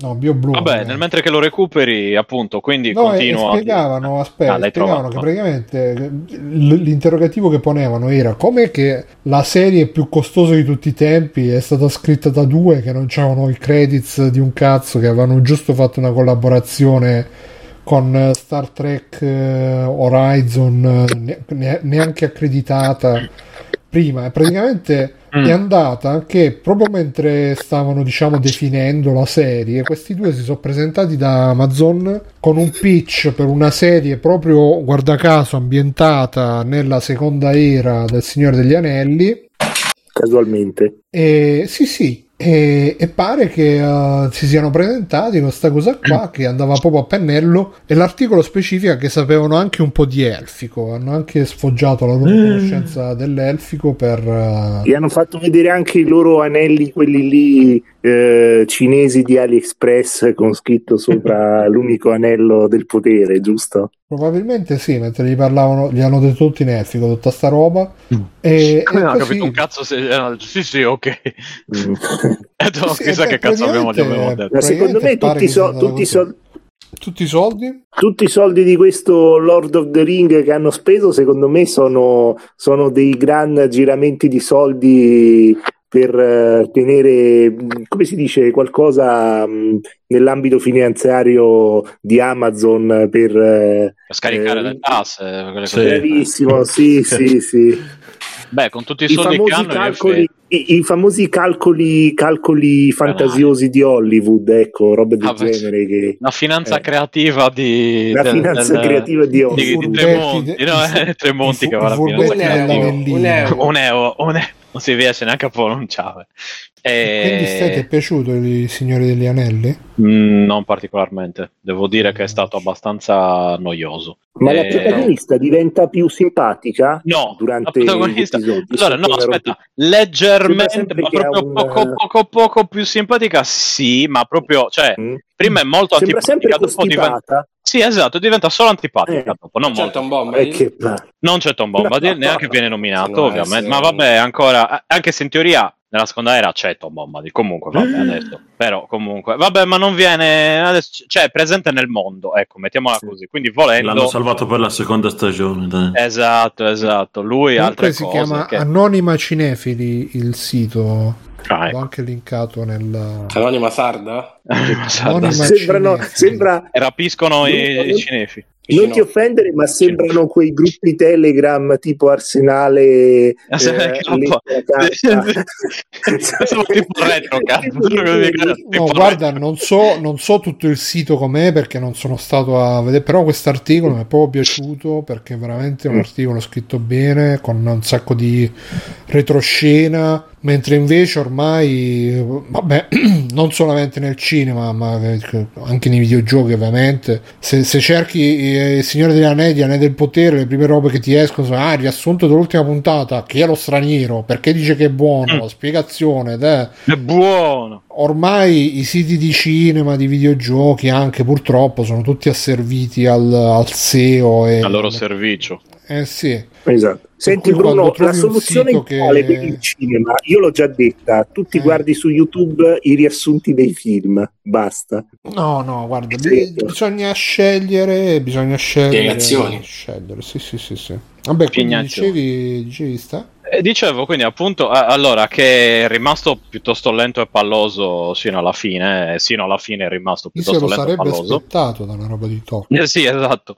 Al contrario di, cioè, almeno House of Dragon non è granché, ma rispetto all'altro ha un ritmo incessante che non ha. Però è comunque più seguibile. È finito un po' nell'ombra House of Dragon. Sì, devo dire, ecco, anch'io mi ricordo, cioè, Game of Thrones c'era appunto, come forse l'avevo già detto, c'era la gente che sclerava se dicevi Game of e tutti no, non ti più cazzo che l'ho visto. C'erano i meme su dappertutto, su Facebook, no, scusa, quello era Game in Action che ogni puntata postava. No, a parte lui. La tizia che gridava, spoiler. No, perché lui si vede le puntate tipo 4 mesi dopo. Sì, 4 mesi dopo italiano. Perché boh, mi pare. Comunque vabbè, ecco, se guardate queste cose in italiano la colpa è solo vostra. Non ci posso fare niente. Ecco, una cosa come il Signore degli Anelli, che cioè gli Anelli del Potere, che di per sé è bruttina, diventa brutta e ridicola doppiata in italiano. Quindi aggiungete altra merda a quella che ha già. Però continuate. Prendete un voto se lo vedete in italiano. Esatto, continuate così, continuiamo così, facciamoci del male. Un punto al voto. House of the Dragon ha fatto delle scelte coraggiose, tutto sommato particolari, e almeno gli riconosco quel minimo di coraggio. Qual è la scelta più coraggiosa che ha fatto? Il nero coi rasta bianco? No, ad esempio quella del time skip, dove a un certo punto tutta una serie di persone sono più grandi, il re passa da, insomma, di mezza età anziano, quindi aveva 27 anni, era ormai anziano. No, non è vero. Insomma, c'è questo salto temporale dove che va molto molto avanti con gli anni, cambiano diversi attori. Quella che sembra una bambina, l'attrice che nella copertina, diciamo, non c'è più. C'è una tizia che le assomiglia, tra l'altro non ho scelto una che le assomiglia. Ma è la stessa ragazzina del nuovo telefilm di The Last of Us? No, è un'altra. No? È un'altra. No, è un'altra. L'altra scelta coraggiosa, poi appunto le solite cose della Game of Thrones, che è un paio di tizi che muoiono che non te l'aspetti, e anche un altro paio di cose che non posso dire. E poi penultima puntata c'è una scena di uno che si sega guardando i piedi di un'altra, e quindi cioè, anime. Attenzione, per me, ecco, io dico, se hai inserito questa roba qui hai coraggio. Hanno capito il loro pubblico. Esatto, e quindi apprezzo questo loro coraggio, anche se la serie non è proprio così incredibile, ecco. Però meglio di niente, cioè poteva andare molto peggio, poteva essere come gli Anelli del Potere ad esempio, che insomma ma si vede la differenza nei valori produttivi?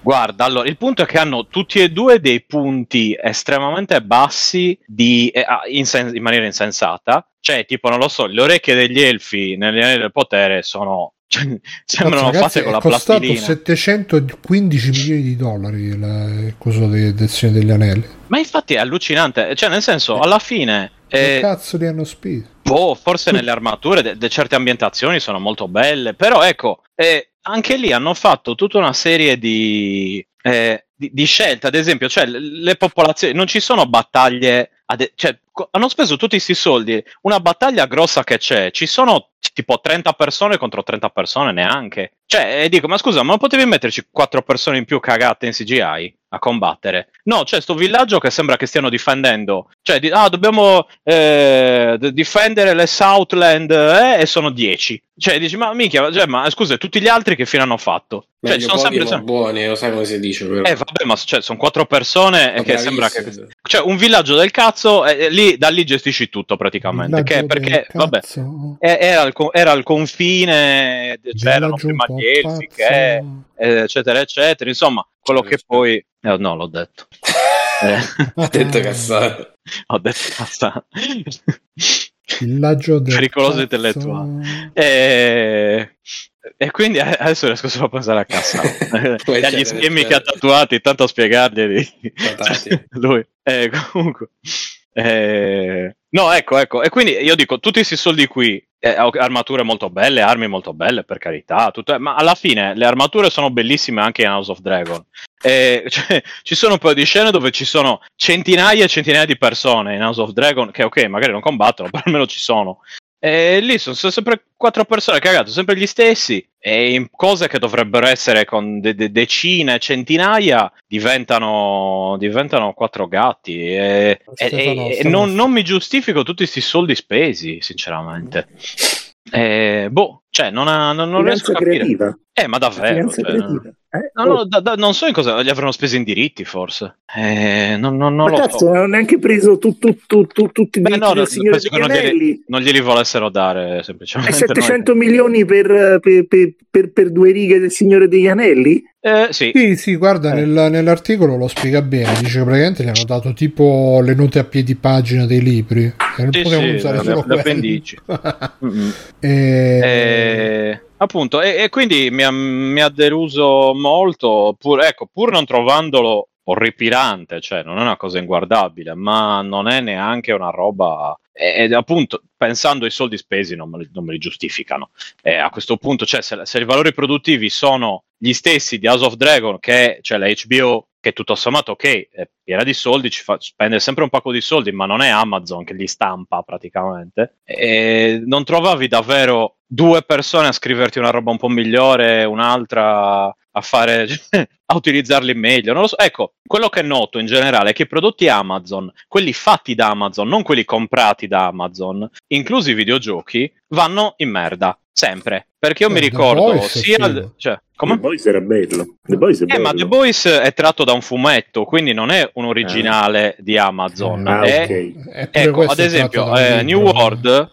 Come? New World, esatto. No, ad esempio New World è fatto da Amazon, ok, da uno studio, però è creato proprio da Amazon, una merda, è andato a finire in merda. Ok, hanno comprato lo Stark, ci giocano ancora un pacco di persone, cioè così, però non era loro. Ma chi idem con le serie TV, raramente azzeccano quando le hanno create loro, proprio di loro spontanea volontà. Quando prendono dagli altri, sì, cioè la cosa che hanno azzeccato è, mi sembra, la roba che vendo, nel senso gli ordini, la gestione di quello. Per il resto io sinceramente non ho in mente un prodotto originale Amazon che non sia attratto da qualcosa creato da qualcun altro, o che non sia attratto da qualcosa creato da qualcun altro, che meriti, che abbia retto. Magari c'è, adesso non mi viene in mente, per carità. Se vi viene in mente fatemelo sapere. E invece, sarà che House of Dragon in più ha Martin che è vivo e gli dà indicazioni, dice guarda la storia così così e colà, invece l'altro Tolkien insomma è un po' debilitato, ecco, e viene male. Però appunto ha sicuramente delle eccellenze. Comunque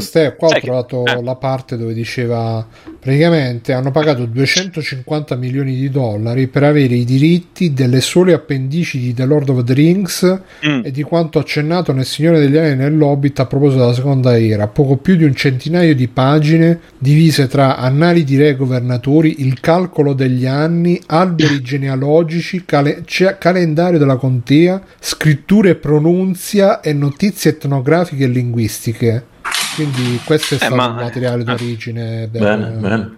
Ma ok, va bene che non hai i dialoghi di Tolkien originali, ma appunto cioè, con quei soldi lì prenditi un esercito di persone, che prenditi i migliori del mondo, cazzo, cioè non è che prendi appunto questi 2 qua e poi viene fuori sta roba qui, non ha senso. E lì magari va a discapito di attori bravi, cioè che lì ce ne sono, l'elfo quello nero, che poi è sudamericano, è bravissimo, sì. Cioè, un ottimo attore, oltre al fatto che è anche un bel ragazzo, tra parentesi, comunque questo. Vabbè, io comunque andrei avanti. Sì, anche io andrei avanti. troppo entrare in una fase tigre. Sì, sì, sì. Esatto, sì. Purtroppo con il Signore degli Anelli c'ho questo problema. No, vabbè, appunto. No, ma questo ne parlavo al di là della questione del Signore degli Anelli di per sé. Stefano, togli l'anello. No, non metto l'anello. Metti l'anello. Non mettere l'anello. Toglilo. Poi devo... Ecco, è una cosa... no, vabbè, però lo chiederò. Ma sti anelli qua, alla fine... Ma adesso non mi ricordo più. Che cazzo li ha creati? Cioè, chi è? Voi lo sapete chi era? Sauron. No, Sauron ha creato gli anelli. No? Qua dice Stefano, qua nel super articolo dice che ha creato il re dei doni, quindi Babbo Natale. Ecco. No, non è Sauron ha uno degli anelli. L'uno. Ah, ok. Cioè, c'ha l'anello che all'inizio il Signore degli Anelli venivano forgiati. Esatto. Non mi sembra. No, vengono forgiati 3 a questo, 3 a Tizio, 3 a Caio. Bene. Poi c'è un anello che li gestisce tutti e poi io non mi ricordo che cazzo fanno gli altri anelli. Uno, cioè fanno tutti la stessa cosa, comunque gli anelli del potere, poi vabbè, non ci sono anelli e poi chi li ha forgiati sti cazzo comunque vabbè, io ricordo che dice okay, Bruno, che li forgiano a Moria. No, aspetta, scena topica. Va bene, niente, a parte questo, se vi viene in mente ditemelo. Si è fatto il re dei doni, l'ha fatto il re dei doni, non mi vuoi credere. Ok, ma anche che cosa mi linkate a che cosa servono gli altri anelli anche, che mi è venuta la curiosità adesso, se vi viene in mente. Comunque vabbè, a parte quello invece vi consiglio rapidamente una serie abbastanza stupida ma divertente, no dai, è abbastanza interessante, che si chiama Norsemen, che c'è già da qualche annetto, da 3 stagioni. Ma non è il film? No, non è il film, anticipo che a me i vichinghi mi hanno frantumato i coglioni in una maniera invereconda, cioè come i vampiri, gli zombie, tutta storia, non ne posso più di sti cazzo di vichinghi che escono da tutte le parti, e i videogiochi, cioè dopo che mi fai i primi 50 prodotti sui vichinghi di alto a basso, destra e sinistra, basta, cioè non ne posso Stefano, più. Se ti facessero una serie su uno sviluppatore solo cinese, cosa piacerebbe come quello sì, ma non ci sono vichinghi. Questo Norseman è...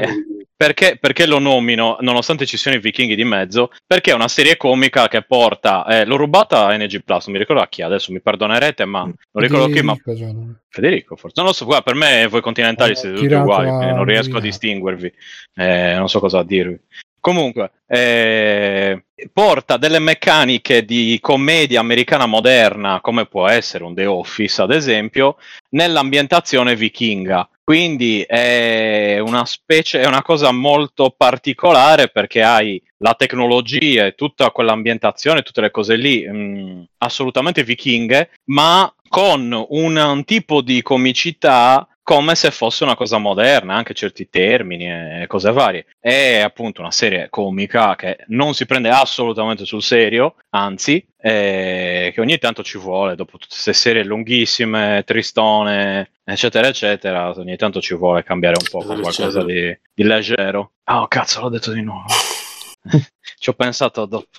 E niente, l'ho trovato su Netflix, Norsemen è scritto, ci sono dei personaggi molto divertenti e particolari. Chi è l'attrice? Non lo so, ma ecco, quell'attrice lì fa un personaggio estremamente antipatico e secondo me, cioè, senza quel trucco è anche piuttosto bruttina. Di vedere questa sua antipatia. Boh, non lo so, comunque guardatevela, perché se vi piace la roba dei vichinghi, assolutamente, cioè, e se riesco a guardarla, e se vi ha rotto i coglioni pure, perché tanto il fatto che sia vichingo è relativo, ecco, è molto relativo, non so se sono l'unico che non ne può più, ma sono curioso di sapere quale sarà la prossima roba su cui mi devono frantumare i coglioni, dopo zombie, vichinghi, qual è il nuovo... I pirati. La nuova mucca. Come? I pirati.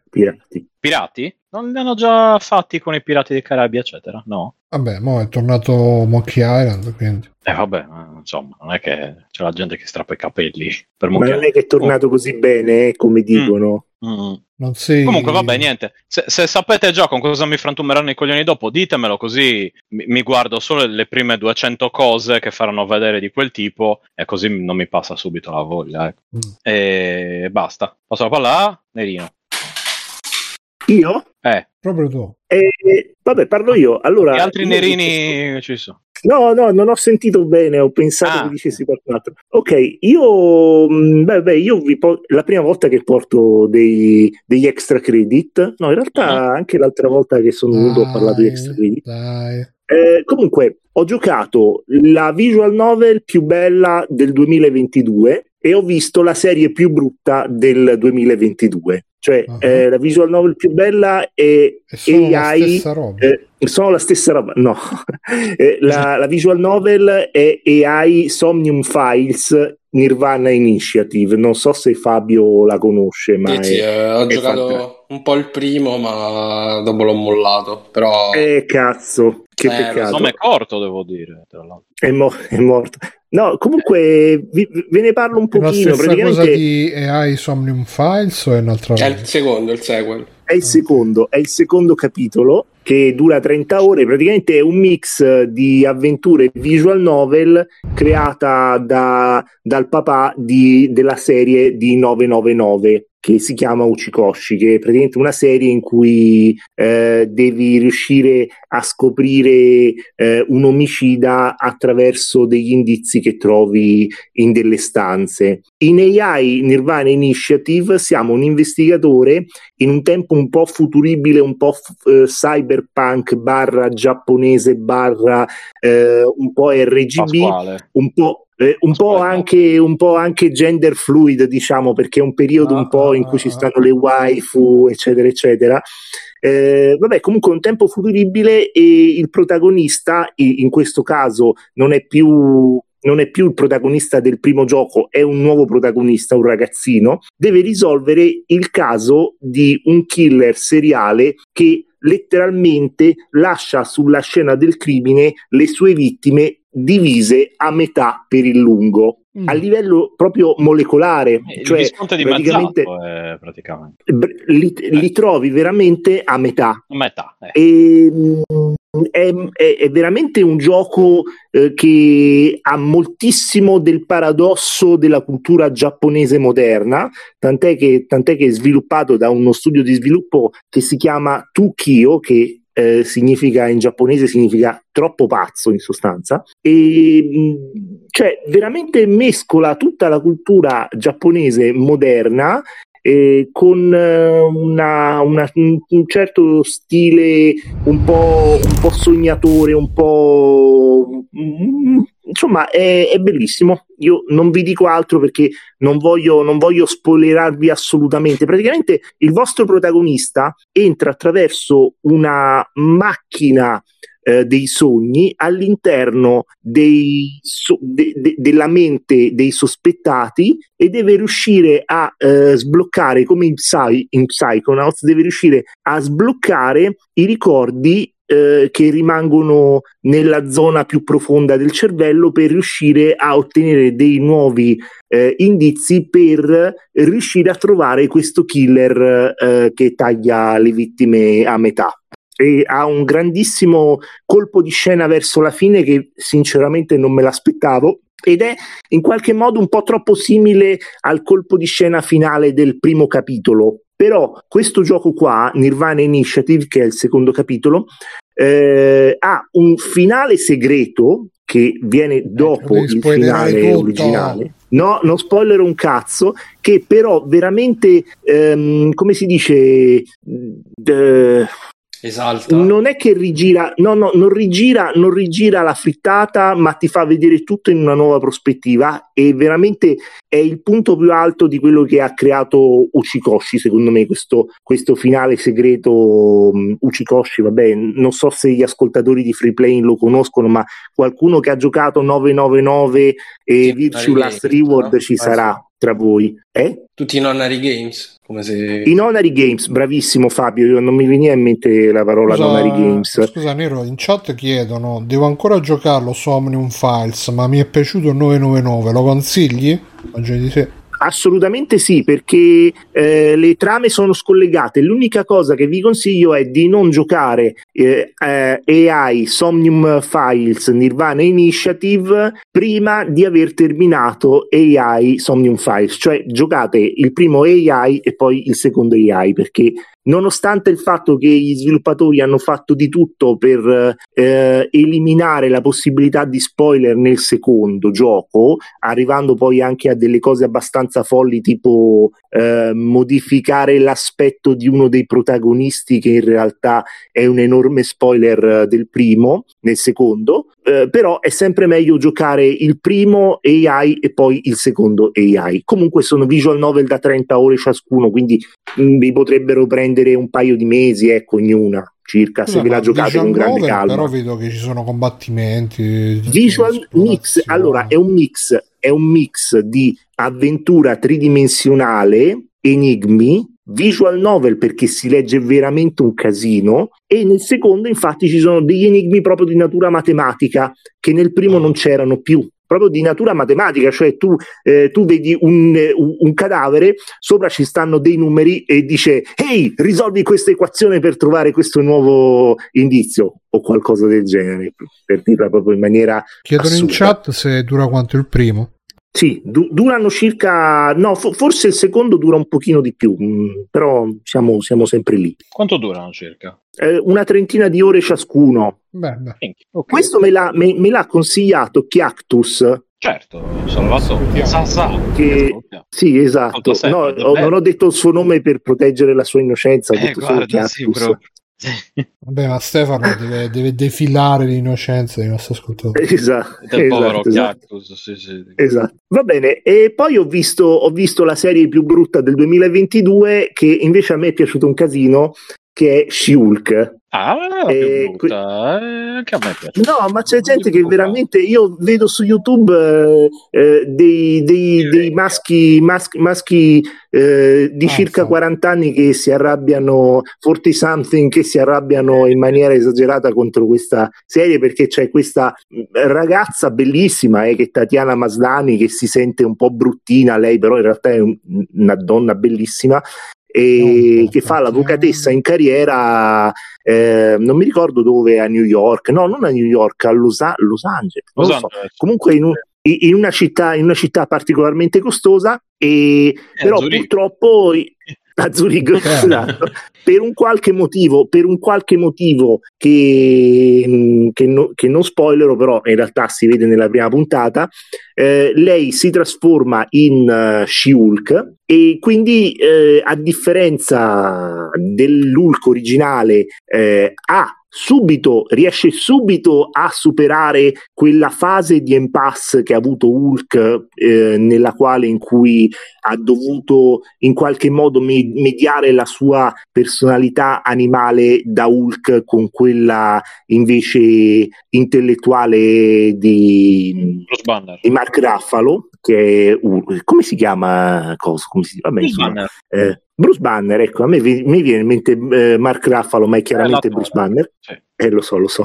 E niente, praticamente questa She-Hulk è fatta e finita, e si capisce fin dall'inizio, cioè è forte, è tosta, è intelligente, vabbè, insomma è una donna cazzuta con le palle, ecco, come dicono le persone moderne, e però inizia a rendersi conto che questa transizione non è proprio troppo facile, perché comunque inizia ad arrivare gente che sostanzialmente vuole la sua pelle, e non solo sotto un profilo fisico, ma anche sotto un profilo, vogliono distruggerla anche moralmente, vogliono distruggere la sua immagine, e ogni episodio praticamente ci fa vedere questa cosa qua in una salsa diversa, e ci sono persone che l'hanno trovata un po' ripetitiva come serie, e anche con un argomento forse un po' trito e ritrito, però a me non è dispiaciuta, perché alla fine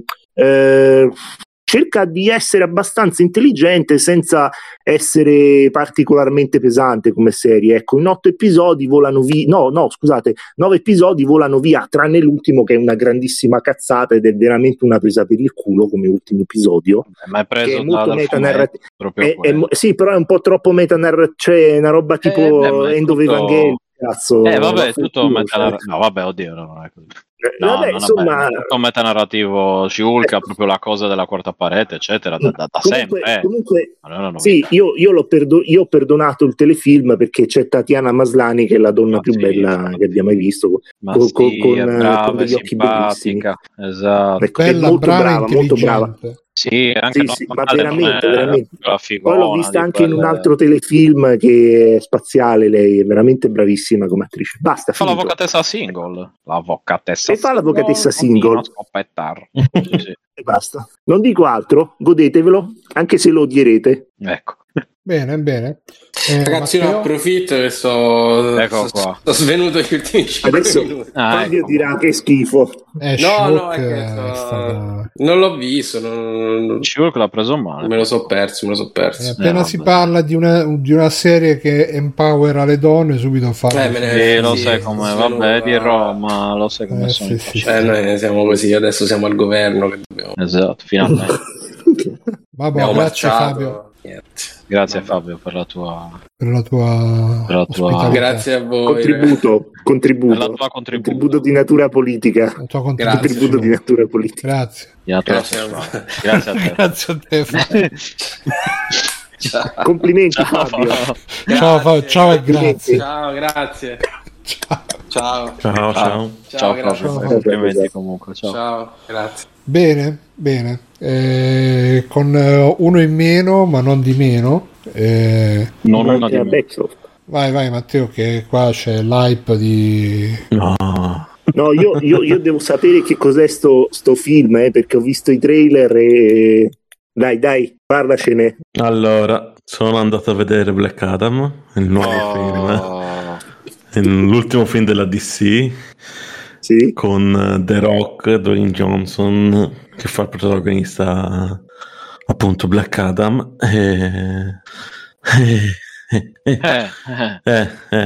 Lo so, caro mio, la vita è ingiusta. Allora, ma lui è uno della famiglia di Shazam, Black Adam. In pratica sarebbe questo antico eroe di Kandak, che alla DC piace inventarsi le nazioni, quindi si è inventata questa nazione di Kandak che migliaia e migliaia di anni fa, prima di Babilonia, prima degli egiziani, prima di tutti, c'era questa nazione, prima di San Marino, c'era questa civiltà avanzatissima per l'epoca. Insieme a Wakanda, giusto? Insieme a Wakanda, non era Wakanda, era una civiltà avanzata per l'epoca, non che c'avevano le navi spaziali e cose così. E c'era un re cattivo, poi arriva Coso che si vuole ribellare, lo fanno, diventa come si dice, The Rock arriva. The Rock, ok. Com'è che diventa... Black Adam. E che diventa Black Adam, che sarebbe la stessa cosa che Shazam. Cioè riceve i maghi, gli danno il potere, sì. Saggi. La velocità, l'intelligenza dei tizi, Sempronio. Sì. Ok, ho capito. La stupidità di Stefano, sì. Poi scompare, non si sa perché, all'inizio non lo dicono, poi dopo lo dicono. E poi lo ritrovano dopo 5.000 anni, lo riportano, come si dice, in vita in questa nazione Kandak, non mi ricordo neanche come si chiama la nazione. È rimasto impresso comunque, ecco. Lo riportano... Il figliolo di Black Adam muore. Spoiler. Lo so. No, cazzo, c'è nel trailer. È vero, il trailer c'era, ma che cazzo l'ho visto il trailer? In effetti anche io non l'ho visto. Forse l'ho visto. Ma avete spoilerato, forse era un teaser. Con una sola mossa mi avete spoilerato il film e il trailer. Ecco, esatto, nessuno mi spoilerà il trailer. Ma avete spoilerato che il trailer spoilerava il film. Esatto. Quello è il problema principale. Scusate un attimo, devo... Cos'è? Posso chiedere una cosa? Ma quindi lui è di colore coso, no? Come si dice? No. L'attore... È olivastro. No, non è... È olivastro, è solo abbronzato allora nel film. Non lo so, qua c'è una scena dove è tutto bianco, però è tipo che l'hanno congelato, non è che... Ragazzi, io devo staccare, devo andare via. Ecco. Ok. Avevo aspettato questo momento per via adesso. Bruno, lavoro? Mi chiamano, sì. Ti chiamano, vai. Lavoriamo. Black Adam. Ciao. Vabbè, noi aspetteremo. Ci terremo nella prossima puntata di Free Play. Adesso stiamo qua fin tanto che non torna Matteo per dirci la fine di Black Adam. E vabbè, ragazzi, purtroppo Bruno era il nostro fiore all'occhiello. Questo, io ho due telefilm, ho visto, molto belli secondo me. E uno è Barry, la terza stagione. E Barry che cos'è? È questo telefilm in cui c'è il protagonista che è un assassino su commissione, che però è anche un disadattato che non riesce a esprimere le proprie emozioni e però a un certo punto non mi ricordo per quale snodo di trama si trova a fare una scuola di teatro con Fonzi che gli fa da istruttore di recitazione e quindi tramite il teatro lui si può aprire, si può sfogare, può rimettere un po' in ordine la sua vita, eccetera eccetera. È una serie che è a metà tra l'action, il drama e la commedia. Ci sono momenti in cui fa molto ridere, ci sono momenti molto seri, sono momenti action fatti molto bene. Lui, il protagonista Bill Hader, è uno del Saturday Night Live, quindi non è un tizio da, diciamo che è un po' una serie tipo come è stata lui per Louis C.K. Barry è il suo lui, solo che è meno incentrato su se stesso, però è veramente fatta molto bene, perché poi lui ovviamente si destreggia tra questa sua identità di assassino su commissione e che è una specie di identità segreta alla fine, e la sua voglia di vita normale con questa passione per il teatro, con questa ragazza che conosce, con cui inizia una storia ed è tutto così a metà tra lo sfogare le proprie emozioni, l'essere invischiato in questo mondo fatto di violenza e basta. Non ci sono veramente. Ma è tipo Dexter col teatro? E Dexter è molto più serio. È molto più serio. Allora è una commedia. Sì, è una commedia, però ha anche dei punti molto, molto drammatici. Crudi. Più che altro è una commedia perché lui è veramente, cioè, non so se definirlo autistico o comunque è molto, molto fuori di testa pure lui. E così vi faccio vedere questa scena che c'è nella terza stagione, che è veramente, ovviamente vediamo un po', eccolo qua. Ovviamente mi chiuderanno tutto per copyright, ovviamente, sì. Per violazione del copyright, che tra l'altro l'avevo messa anche nel.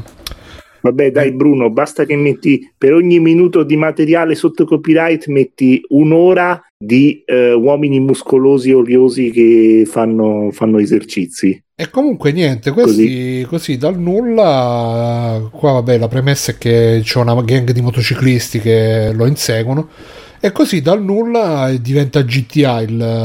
Hanno fatto sta scena con questa inquadratura che proprio lo riprende dalla distanza giusta, con lui al centro che va per l'autostrada. È spettacolare, veramente spettacolare.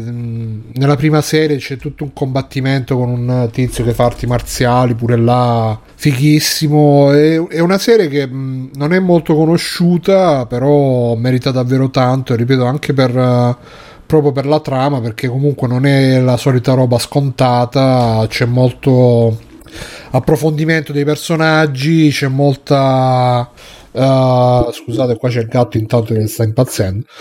C'è molto, sì, proprio dramma, proprio personaggi costretti a fare scelte che non va. Vedetevelo, secondo me vi piacerà. Inizia molto comico, però poi diventa sempre più drammatico andando avanti, però è veramente figo, ve lo consiglio tantissimo.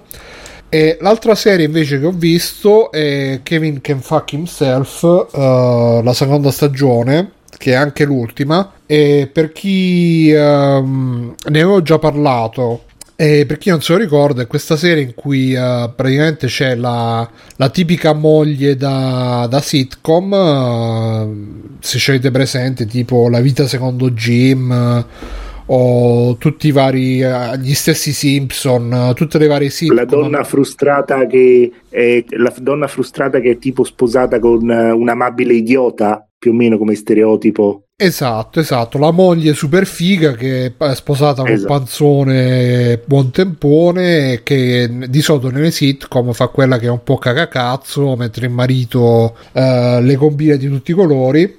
E in Kevin Can Fuck Himself praticamente viene fatto vedere che nella realtà queste donne subiscono diciamo l'incostanza, l'immaturità di questi mariti, fanno una vita di merda.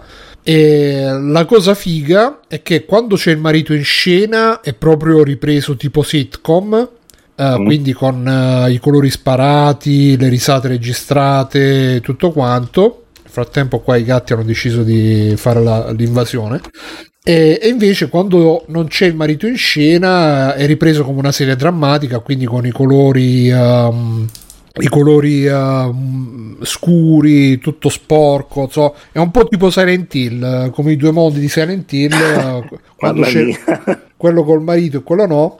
E praticamente la premessa della serie è che lei è stanca di vivere con sto marito che comunque la sta sempre a sabotare, perché lei vorrebbe lavorare, però il marito è geloso e non la fa lavorare, vorrebbe studiare, però il marito si scoccia perché così poi non gli cucina, non gli lava la casa e non la fa studiare, e tutte queste cose qua. Però cioè, non è che lo faccia in un modo tipo film drammatico, il marito violento che la prende e la mena, la fa con le modalità da sitcom, che tipo ragazzi, perché poi ovviamente essendo l'ambientazione da sitcom c'è il tipico cast di comprimari, c'è il padre mezzo rincoglionito, c'è il miglior amico vicino di casa, la sorella del miglior amico vicino di casa, eccetera eccetera.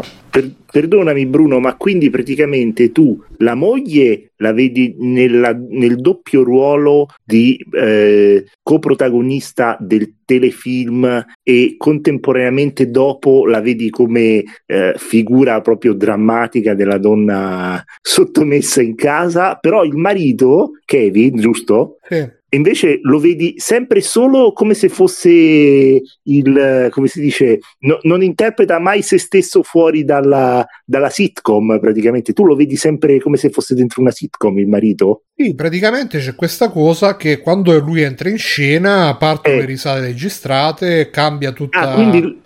E quindi lui non lo vedi mai invece fuori dal concetto della sitcom, ma lei invece sì. Quindi praticamente gira tutto attorno alla ragazza, alla moglie. Sì, la protagonista è lei, però okay. Lui è il... Te lo chiedo perché non l'ho mai visto sto telefilm, quindi è un po'... Sì, no, devo cercare magari un video da mettere sotto, anche se poi anche lì mi vediamo un po' se riesco a mettere il gatto qua... E anche qui mi faranno il copyright. Kevin Can Fuck Himself. Scusate che sto mezzo in situazioni incredibili. E sì, no, praticamente lei vive nel mondo reale, diciamo, mentre il marito vive in questo mondo da sitcom, qua si vede il passaggio. E quindi diciamo che tutte queste cose che lei non la fa studiare, non la fa lavorare, eccetera eccetera, non è che le faccia tipo con cattiveria. Sì, no, fa vedere che tipo ragazzi, mia moglie vuole andare a studiare, presto dobbiamo inventarci un piano per convincerla ad andare a studiare. No, le tipiche cose da sitcom, anche da Simpson, quelle cose super divertenti. Fa capire che invece le persone di questo genere, se fossero vere, e a volte sono anche vere le persone così, magari non in maniera così caricaturale come una sitcom, però esistono, sarebbero tossiche per le persone che le circondano, che gli stanno vicino, e quindi ti dà anche una visione un po' più cinica anche di tutte le varie sitcom appunto basate su questo formato. E il titolo stesso, Kevin Can Fuck Himself, il Kevin protagonista è ispirato a Kevin James, che sarebbe quello che ha fatto King of Queens, Kevin Can Wait, l'amico panzone di Adam Sandler, diciamo. Perché... Sì, mamma mia, insopportabile. A me King of Queens piaceva un sacco, onestamente. No, ma io l'ho visto nei suoi film, tipo quello lì in cui fa il poliziotto, sì, del centro commerciale, del supermercato. Veramente quella roba lì mi ha fatto stare male. È insopportabile. Tra l'altro c'è anche una super citazione proprio a Kevin James, un omaggio che è veramente spaziale, però non lo dico, nella seconda stagione, per non fare spoiler. E niente, quindi è molto figo, perché alla fine diciamo che il concetto è che queste donne che si mettono con questi mariti, al di là della finzione di questa serie, sono, ma esistono per davvero donne, cioè è questo che mi fa chiedere questa cosa qua, capisci? Cioè, guarda, veramente una donna super figa, perdonate il francesismo, bellissima, intelligente, che pur di non restare sola preferisce andare con una mediocrità assoluta come Kevin James. Ma guarda, magari con dal punto di vista dell'aspetto fisico non lo so, però io dopo che ho finito la serie sono andato su Reddit così per parlarne un po', per dire a me è sembrato così e cos'ha, e ovviamente io ho detto alla fine della serie lui un po' mi aveva fatto pure pena, perché comunque lui è un po' l'antagonista, però a me un po' mi sono anche un po', diciamo, impietosito per lui.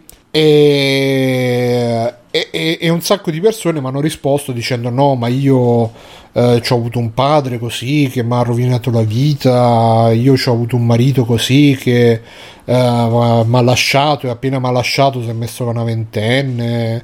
Cioè, alla fine, al di là della finzione del telefilm, le situazioni, diciamo, tra virgolette reali a cui è ispirato sono quelle di persone che comunque stanno, diciamo, appresso a queste psicologicamente forse si possono definire narcisisti, che quindi accentrano tutto su di sé e sanno sempre crearsi la loro cerchia di amici che li supportano e li sopportano senza fare domande, senza fare questioni, e quindi poi alla fine si ritrovano proprio come se le persone che stanno, diciamo, accanto si ritrovano con le energie completamente risucchiate. Non è che debba essere poi neanche per forza un mamma mia che video che ho perso, non è che debba essere per forza una moglie figa col marito panzone stile sitcom, può anche essere l'amico che magari gli devi stare sempre appresso, altrimenti altrimenti da un lato ti fa sentire in colpa e dall'altro sai che finisce per mettersi nei guai e quindi gli devi stare appresso, lo devi supportare, eccetera eccetera, o può essere un genitore, può essere un parente, insomma, cioè, sono persone che bene o male riescono a creare psicologicamente, hanno proprio il bisogno di essere continuamente rassicurati, ammirati, eccetera eccetera, ma anche il bisogno di mettere continuamente alla prova le persone che hanno intorno, e per assicurarsi della loro fedeltà, della loro ammirazione, e quindi finiscono per essere, sì, per risucchiare tutte le energie di quelli che hanno intorno, e anche per rovinarne potenzialmente la vita. E questi telefilm, queste sitcom con il papà panzone sposato con la moglie figa, ben voluto da tutti, pieno di amici e pieno di successi, un po', come dire, nel loro voler far ridere, eccetera eccetera, però si mettono dalla parte di questo tipo di persona, le dicono: ma sì, ma anche se tu sei così pieno di difetti, comunque gli altri ti ammirano perché sei simpatico, perché sei così, perché sei cosà, c'hai pure la moglie figa, la casona in periferia e tutto quanto. E questa serie un po' si pone come un contraltare a questo stereotipo. Mi è piaciuta molto. La seconda stagione è figa anche perché sarebbe stato facile dipingere lei come la, diciamo, la donna, però vedi qua già lui era in una mezza scena, era apparso nel mondo reale. Comunque sarebbe stato facile dipingere lei come la donna, come dire, preda dell'orco, e invece soprattutto in questa seconda serie lei diventa abbastanza velenosa sia nei confronti del marito sia nei diventa quasi una coppia speculare del marito, perché anche lei è manipolativa e usa gli altri, si preoccupa del proprio tornaconto, non a livelli del marito che è proprio inconsapevole di questo suo essere, di quanto fa male agli altri, o forse no, non si sa, però lei va proprio con l'intenzionalità di far male. Ma nel frattempo io direi tanti auguri a Stefano, augurissimi Stefano, no, tanti auguri. È vero, il 25 ottobre finalmente, il 25 ottobre possiamo dire al suo servizio. Io stavo temporeggiando, esatto. Per Stefano, quanti anni? Grazie Bruno, no, io mi sono anche distratto realmente. Io ti stavo ascoltando interessato, non mi sono neanche reso conto perché stava giocando chiaramente a Persona 5. No, sto dipingendo miniatura come Stefano, no, quanti anni fa? Stefano, quanti anni fa? Faccio 37 anni. Mamma mia, ancora. Sei ancora, un giovinotto ancora Stefano. Insomma. Bene ragazzi, allora se volete fare gli auguri a Stefano potete farlo su info@freeplay.it. Io direi esatto. Però sbrigatevi perché cioè, solo il 25 ottobre, non... sì, viene una volta all'anno, non è che viene una volta all'anno. Giorni. Esatto, non è che può essere protagonista tutti i giorni, Stefano. No, oggi solo per oggi siete al mio servizio, poi di nuovo torno io a essere al vostro servizio. Poi torni a essere tu Alfred. Esatto. Comunque ti fanno tante congratulazioni in chat, Stefano. Grazie ragazzi, anche io mi congratulo con me stesso, un traguardo che non pensavo di raggiungere, soprattutto dopo gli ultimi anni, quindi come dire, puntiamo adesso sono entrato nei 38, come diceva mia nonna. Ma scusa, se ne hai fatti 37? Ma tu ne fai entri nella cosa, nel pezzo dopo che non si capiscono. Sì, ma infatti guarda, io non ci capivo mai niente, 37 anni, basta, ma sono entrato nei 38, sai? Sì, tutte queste cose qua, guarda, io non ci ho mai capito niente, ma penso che una spiegazione sensata ci sia. Chi lo decide che sia entrato nei 38 adesso? Cioè, esatto. Cioè tu fino a un secondo fa ce ne avevi 37 e mo ce ne hai 38? No, io ne avevo 37 e sono entrato nei 38, nel senso che 38. Da qui in poi ne farò 30, no, 37. 37. Esatto. 38. Esatto. 37,000 esatto, la possibilità di attivazione dell'EVA 01. Esatto. Festeggerò fumando la mia prima riserva. Esatto.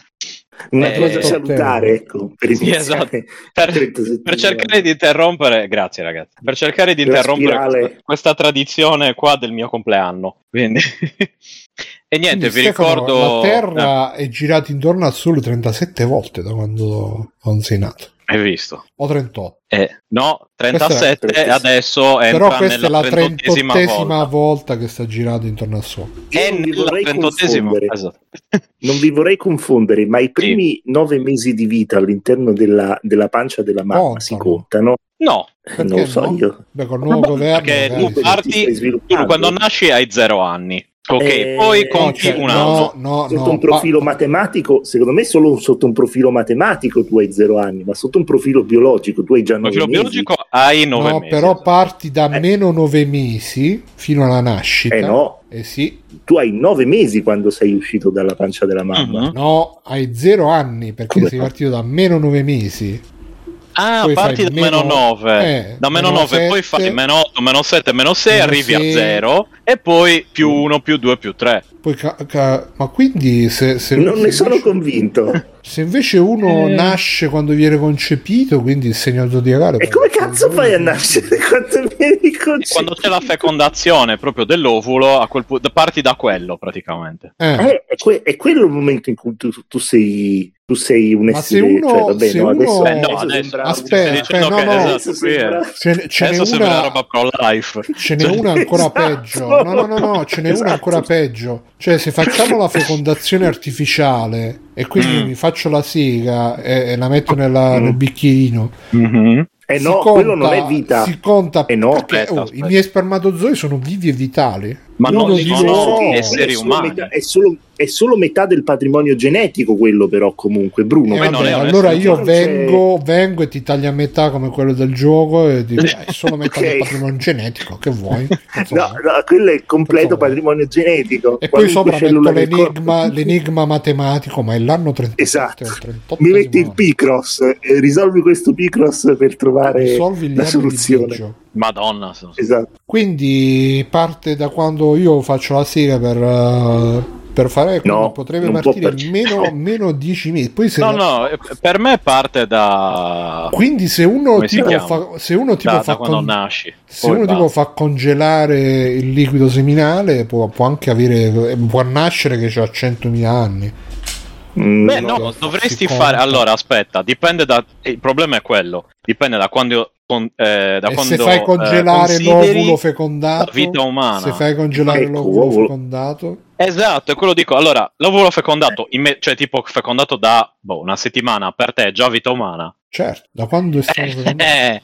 E questa è la questione etica. Per te che cos'è vita animale? No, per me no, nel senso è già una persona 5 Royal. È già c'ha già il codice fiscale per me quando è stato mandato l'ovulo. PGG, SFN, pagare le tasse. No, è quello che dico, perché a seconda di quello allora poi si può discutere sul eccetera eccetera. E quindi non lo so, io resto al vostro servizio. Questo è free playing per il sociale, in sostanza, free playing per il sociale. Nel 38esimo anno, ma ho potrebbe 37 essere anni. Il 38esimo più 9 mesi. Oddio, sì, 37, però è alla fine il compleanno non è, cioè nel senso, quante vuol dire che da quando sei nato la Terra ha fatto un giro, non è che sia sta roba che, cioè, è una convenzione, non è una, cioè. Però io vi dico che avrà fatto il giro delle cose. La Terra ha fatto un giro tornando nello stesso posto o sarà andato in un posto diverso? No, si sposta un po'. Però mentre la Terra gira intorno al Sole poi tutta la galassia si muove, quindi non sarà mai nello stesso posto. Ma gira su se stessa anche. Sì, però magari si devi considerare il giro. No, ma il giro è sempre quello, però poi si sposta di lato. Mentre noi siamo comodamente seduti sulle nostre sedie, rispetto al centro della galassia staremo tipo a 3 miliardi di chilometri all'ora, alla velocità della luce. Allora, 3 miliardi di euro al secondo. Sì. È un po' come quando stai in treno. Mi aspettavo che il Free Plane potesse diventare una trasmissione così approfondita scientificamente. Hai visto? A vedere Barry e Kevin Can Fuck Himself. Sì. E tutto questo perché perché il mio compleanno. No, perché mi ricordo. Esatto, 25 ottobre. Perché 25 ottobre, che al di là del mio compleanno io lo aspettavo, che se fosse stato il 26, lo aspettavo da un anno solo per dire il 25 ottobre al suo servizio. Ma adesso sei entrato nel 38esimo. Credo di sì, a questo punto, guarda, non posso chiedere a mia nonna. Lo festeggi il pre-38esimo col video tipo qua stesso non fai i fuochi d'artificio al compleanno, qua ogni 2-3 giorni ci vuole il video pre-38. Fuochi d'artificio. Sì. Ma non c'ho il posto da farmi, li posso mettere nel sedere, da lì. Gli scoppia qualche bomba anche, qualche cosa. Ma sì, ma faccio scoppiare, mi scoppiano i coglioni abbastanza, non c'è problema. No, nel senso che me li sono, ecco, in senso buono, non in qual senso. Che li si rasati. Ragazzi, sì. In cerca di sponsor, ho visto che c'è, non so se avete mai visto. Credevo fossimo in cerca di coglioni rasati. Sì, infatti. Aspetta, tra i vari cosa dice Bruno. Tra i vari YouTuber, tra i vari sponsor dei YouTuber c'è anche Manscaped, che praticamente sta azienda che produce i rasoi proprio fatta apposta per rasare le parti intime. Ed è bellissimo sti YouTuber che magari stanno parlando di cose, che ne so, sapete perché la fame nel mondo, ma sapete che filosofia. Sì, e poi dice, ma sapete che cosa non avrà mai fame? Il vostro cazzo, esatto. Perché ve lo definire tutto quanto, come schifo. È allucinante. Ragazzi, speriamo che la vostra boscaglia non sarà mai più umida. Sì, sì, sì. No, poi vendono anche cose fresco, per... sì. Esatto, esatto. Anche per farti la barba e tutte queste cose. La barba alle palle. Con lo stesso rasoio. Sì, ovviamente, fai un po' su, un po' giù. Magari poi vendono anche il kit per trasferire. Magari, sai, sono quelli che hanno difficoltà a crescersi la barba. E ti puoi trasferire da un incolli con la coccoina i peli pubblici sulla barba, sulle zone pelate della barba. Bruno, intendi? I capelli anche per cambiare. Sì, che beh, sì. Li dipingo io, ragazzi, non preoccupate. E quindi, ragazzi, così. Bene, bene, bene. Io direi che possiamo chiudere. Abbiamo fatto anche quest'altra puntata di Free Playing. Direi che è stata la puntata più free di Playing di sempre. Anche la pre-38. Quindi stai fatto 38esimo, comunque, se vuoi ti aiuto io. 38esimo. Fa 38 anni di Stefano, ma in realtà sono 37 anni di sopravvivenza, 38 di cui meno 10 esatto, 10 passati qui. Però è vivo, cioè possiamo dire che a 38 anni è un'entità viva, cioè quindi non è Stefano, possiamo dire che è passato più morto che vivo, però hai passato più anni a Zurigo che non altrove. No, ho passato 27 a Cagliari. Più anni a Cagliari che non dove stai adesso. Sì, quello lo posso dire decisamente. Ho abbastanza la certezza. Però si può dire che il costo della vita complessivo è pari tra i 27, anzi forse più di questi ultimi 10 anni. È diventato videogiochi e chiacchiere, scrive il Doctor, esatto. Abbiamo trasformato chiacchiere e videogiochi. Era videogiochi e chiacchiere. No, è chiacchiere e videogiochi. Non me lo ricordo come si chiamava il podcast. Ma non era un podcast, erano le live di Backsoft. Come siete fiscali, mamma mia. Erano le super livette di chiacchiere e videogiochi. Io me lo ricordo in maniera scientifica questa cosa qua. Ho subito a vedere, a meno che non la... Secondo me se n'è andato con la scusa del lavoro per andare a cancellare. Sì. È andato a cancellare. Non voleva dircelo. Anche secondo me. No, domani sentiremo tipo il cavo atlantico oceanico di internet è stato tagliato. Sì, tra l'altro una serie di cose. Un singolo filo del cavo che trasportava chiacchiere video. Esatto. Solo quello. Niente, non lo trovo, però in compenso ho trovato il Barba Stream con il nostro amico Pavegianza col suo cappellone buon tempone anche, però chiacchiere e videogiochi forse ce l'ho sul mio vecchio blog, devo vedere, vedrò in questo momento, vedrò. Allora, anche le ultime due notizie di cazzi miei, poi possiamo chiudere decisamente. Sì. Ho un colloquio oggi praticamente e allo stesso tempo mi danno alle 10. Allo stesso tempo mi danno l'ultimo stipendio del vecchio posto dove lavoravo, perché da novembre sono disoccupato praticamente ufficialmente. Ma c'è la cassa integrazione. No, sì, c'ho la disoccupazione. Allora, non so neanche in realtà, vabbè, c'è tutta una il 70% del mio stipendio mi dà. Tipo quanto 8 dirigenti italiani. No, loro si prendono comunque di più. E quindi non lo so, vabbè, comunque è una situazione particolare adesso. Volevo solo dire che in concomitanza al 25 ottobre c'è questo allineamento magico di cose, ultimo stipendio, colloqui, tutta una serie di cose. Tu sul curriculum vitae domani devi scrivere è il 25 ottobre. Gliel'ho detto, la data di nascita gli ho detto domani. E mi ha detto, bene, allora domani ti faccio gli auguri. Ok. Quello già si sta sfregando le mani e dice, a domani vedremo come lo trattiamo bene. Ma io sono un po', come dire, sono spaventato, sono traumatizzato, quindi vediamo adesso. Quanto sarò traumatizzato, vediamo dove è il posto. Comunque vabbè, niente, era solo mi divertiva la questione. Tanto è tutto da casa, dai, che ti frega. Ma tanto tu stai, guarda, c'hai una bella voce, ti fai una sessione di doppiaggio. Ah no, possiamo fare una bella da 4.000. Tu vai lì rilassato, ok. Esatto. Aperte virgolette, doppiaggio, chiuse virgolette, una bella sessione 4 ore, 4.000 euro. No, ma non sono agitato per il colloquio di lavoro, cioè ormai ne ho fatto così tanti che me ne frega niente. Sono più agitato se mi assumono, sinceramente. Quindi è un'altra questione. Non devi avere paura del successo, Stefano. Esatto. Paura della morte e paura della vita, capito? Sì, sì, la versione di successo migliore di te stesso. Di successo, di buon eccellente. Salutiamo esatto. Anche buon eccellente il mio figlio futuro, perché il cui nome è nato già 10 anni fa. È nato anche lui il 25 ottobre secondo me. È tutto collegato col remix del 25 ottobre. Anche, cioè tutto lì ragazzi, è tutto collegato. Buon eccellente Biggio, 25 ottobre, tutto, stipendio, free playing, tutto ragazzi, tutto insomma, lì. Oggi si decide il destino del mondo col sì, tuo coso. Col è molto che non si decide un cazzo bollito, però vabbè, io sono felice lo stesso. Ma tra l'altro è stato anche oggi che Giorgio ha suonato la campanella? No, sì. Domani, cioè oggi 25 ottobre c'è anche un'eclisse parziale di sole in Italia, giusto per rendere se da parziale Italia, diventasse totale. Esatto, se apparissero quelli della Godoando. Infatti Stai, ancora non ho capito chi che vuoi poi sono i nostri Hellraiser quelli là, eh? Sì, esatto. Comunque c'è un debito creativo con Hellraiser.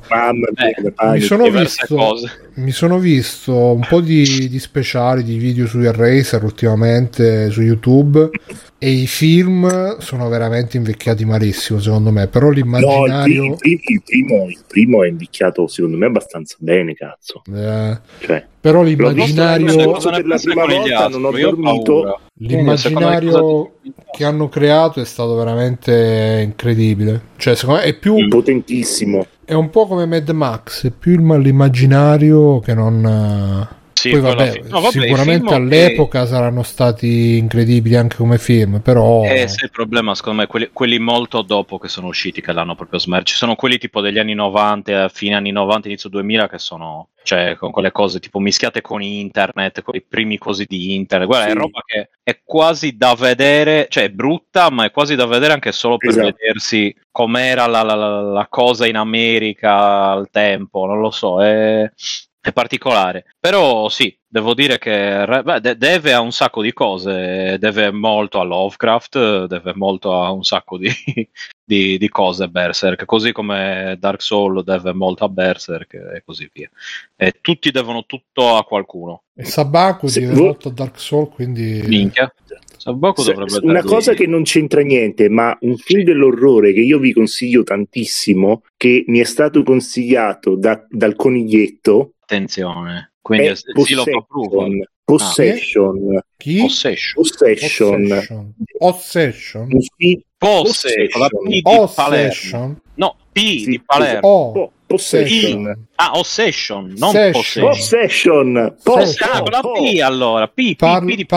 di una sessione, un film degli anni 70-80 bellissimo col protagonista di Jurassic Park che fa un marito impazzito incredibile e Isabella Adjani bellissima da giovane che fa la matta, che è un film pazzesco. Il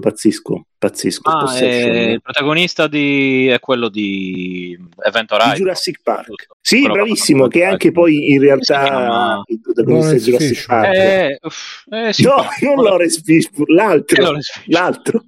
No, non c'è Jeff Goldblum. No, non è l'altro. Quanti cazzi protagonisti? Cioè, Sam Neill dice Doctor. Sam Neill. Sì, esatto, esattamente lui, ecco. Ecco, io ve lo consiglio, è potentissimo. Questo film è potentissimo. Pizza, ma ci aveva 12 anni tipo, quando ha fatto questo film. Esatto, l'ha fatto un polacco un po' sfuggente che ha fatto anche dei film dell'orrore pazzeschi. Wow. E a me veramente l'ho visto per la prima volta l'anno scorso, ho detto io come cazzo ho fatto a vivere senza questo film per 38 anni, cioè, io lo guardo, poi se è brutto però con chi me la devo prendere? No sicuramente c'è il seal of approval del coniglietto e probabilmente anche del piccolo Nicola. Attenzione, vabbè, ma quei due sono Proved, ma anzi, pensa che giorno della settimana, cioè che io li vedo sempre online, però non capisco mai quando sono... Credo che sia un po' a caso, cioè quando gli viene bene, non credo che siano un giorno preciso. O Possession o Martyr. No, ma Martyr no, non guardatelo. Martyr è un po' pesante. Però Possession è meno, cioè c'è un paio di scene un po' pesanti, ma non è neanche lontano, non c'è quel body horror esagerato di Martyr. No, ma al di là del body horror, che a me, figurati, no. Però era psicologicamente pesante. Sì, esatto, è proprio una cosa psicologica che mi ha sconvolto, che a un certo punto ho detto no, davvero, ho detto, che cazzo sto guardando? Poi inizia in un modo e aspettavo un film.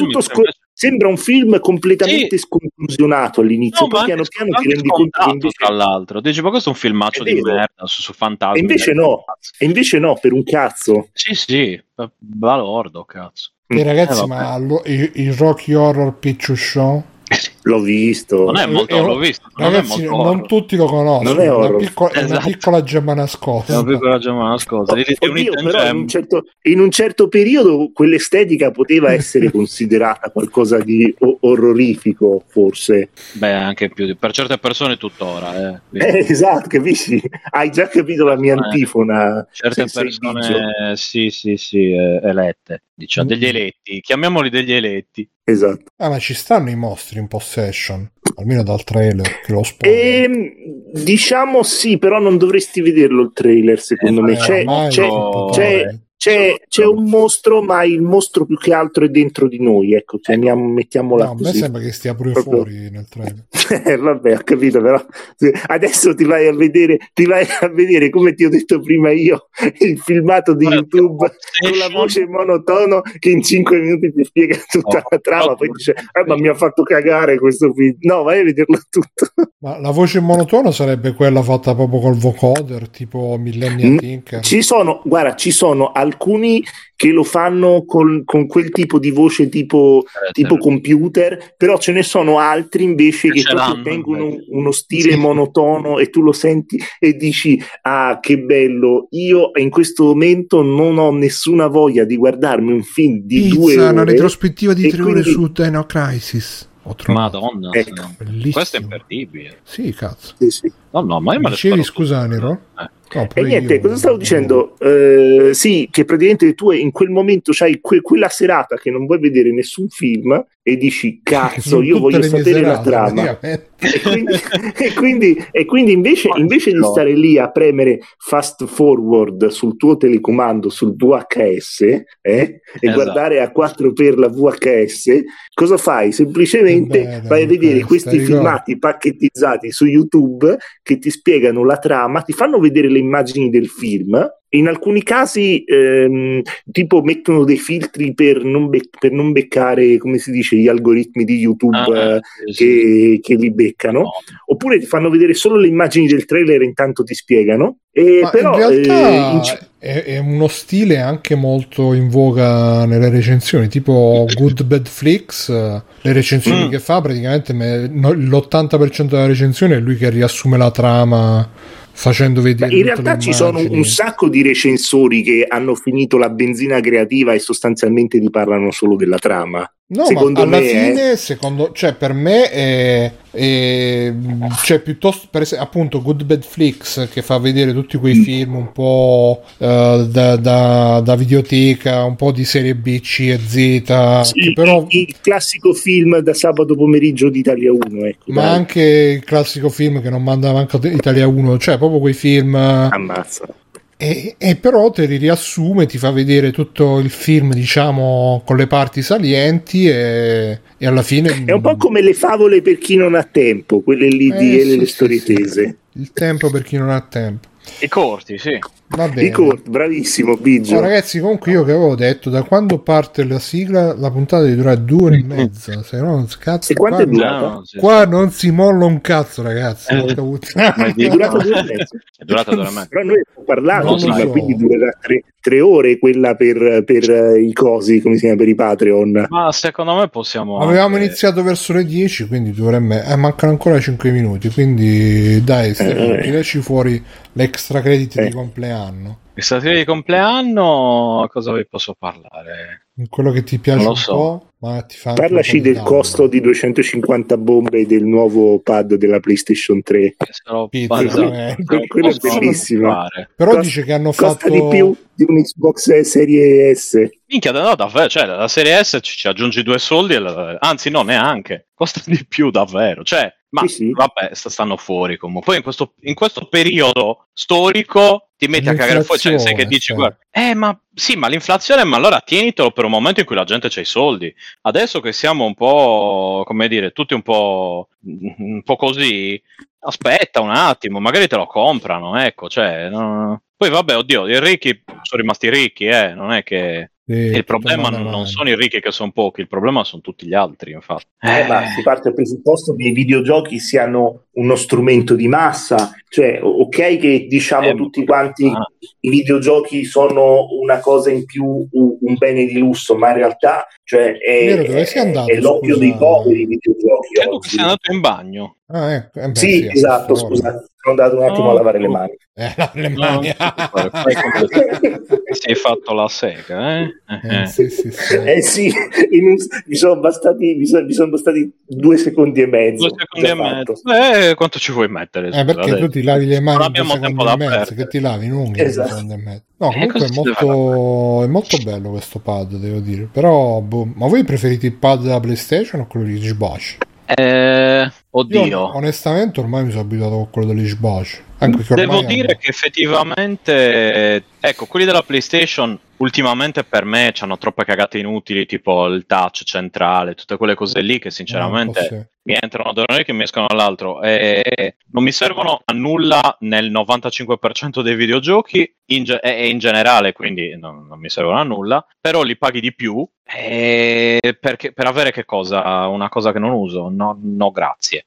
Quindi esatto. Quindi sinceramente a questo punto, nonostante io abbia, cioè io tuttora utilizzo un pad della PlayStation 4, non c'ha molto senso, come dire, che non ha motivo di non dico di esistere, ma non ha motivo, ecco, se devi giocarci. Non ha motivo di esistere. No, non ha motivo di esistere come pad. Stai squalificando tutta la sua esistenza. No, come pad per giocare i pad in generale. Fanno schifo in generale, dai. No, ma in generale per giocare ai giochi diciamo non solo della PlayStation, ma in generale tipo quelli per PC, secondo me l'ideale, anche come a livello di integrazione, resta quello dell'Xbox, perché vai, attacchi e lo usi, punto. Cioè invece con la PlayStation a volte è un po' di incompatibilità, poi vabbè ormai va molto meglio, per carità, però ecco, secondo me, nonostante io non lo usi, ma l'abbia usato in passato e io sia tendenzialmente per motivi di Giappone un somaro anzi Xbox. L'avresti detta questa cosa ai tempi del Dreamcast e Biggio? No, avrei detto che il migliore era quello della Sega, perché aveva la Visual Memory Card che tuttora resta imbattuta, quindi non si può battere una Visual Memory Card, ragazzi, potete fare comunque quello che volete. Preferisco, l'unico controller che preferisco sono le mie mani attaccate a una console portatile. Ecco. No, perché quello non... pensa ai Joy-Con di... No, è per quello che io non ho mai comprato la Switch, Biggio, quello è veramente la cosa che... Allora, o mi chiami signor Biggio o mi chiami Stefano, puoi scegliere. Stefano Eccellente Biggio? Sì. No, io lo chiamerei Biggio Samà. No, ci metti Biggio davanti oppure mi chiami per Biggio nome, puoi scegliere. Signor S? Anzi, Biggio Donò. Esatto. Stefano Donò. No, ma ecco, i pad allora della Lite e dei modelli dopo li hanno migliorati, se no fai come me, ti prendi quelli della Ori e pad, quello della Lite, quindi sarebbe quella più interessante per me. Ma no, prenditi quelli della Ori che restano ancora più interessanti, te l'assicuro. Almeno la Lite per me, la Lite. Ci stanno ancora in commercio. Ragazzi, abbiamo fatto 2 ore e mezza, possiamo chiudere. Oh. Buonanotte. Dobbiamo trovare a chi fare il raid. Chi c'è? Chi è rimasto in piedi? Purtroppo c'è Amurant che sta scegliendo la zucca per Halloween. bello. E mi sa che si è rimessa col marito, perché stai no col toppino, con lo shortino, con le cosce da fuori, con l'America da fuori. Magari ha visto che per un giorno ha guadagnato meno di 2 miliardi e si è preoccupata, non lo so. Cazzo, porca puttana. Allora vediamo, c'è il retro long play, no, io volevo fare un raid da qualche italiano. C'è Cidonia Chiara. Sovranità videogiochistica, sì. Non solo alimentare. Sì. Non ci sta videogiochi e chiacchiere videogiochi. Voglio fare un raid mare e raid come il nostro. Vediamo un po' che c'è. Watching Amuranta, no? Ma quindi il nome della puntata di stasera è chiacchiere videogiochi, no? Videogiochi e chiacchiere. So, ne avevamo trovato anche un altro, ma adesso non so. Sì, era Carlo e Camilla, però boh. È vero. Sì, molto. Sono indeciso, effettivamente. Andiamo da Radio Abrea, che ha 32 spettatori, quindi secondo me può essere interessante come situazione. La compagnia di Radio Abrea, quindi sono anche fan del Signore degli Anelli. Si vedono proprio. L'unica cosa che ho scritto compagnia nel nome è solo il Signore. C'è anche un anello sotto come. Ok, allora. Quindi ragazzi, andiamo tutti quanti a salutare Radio. Ah no, se ne stanno andando, stanno salutando. No.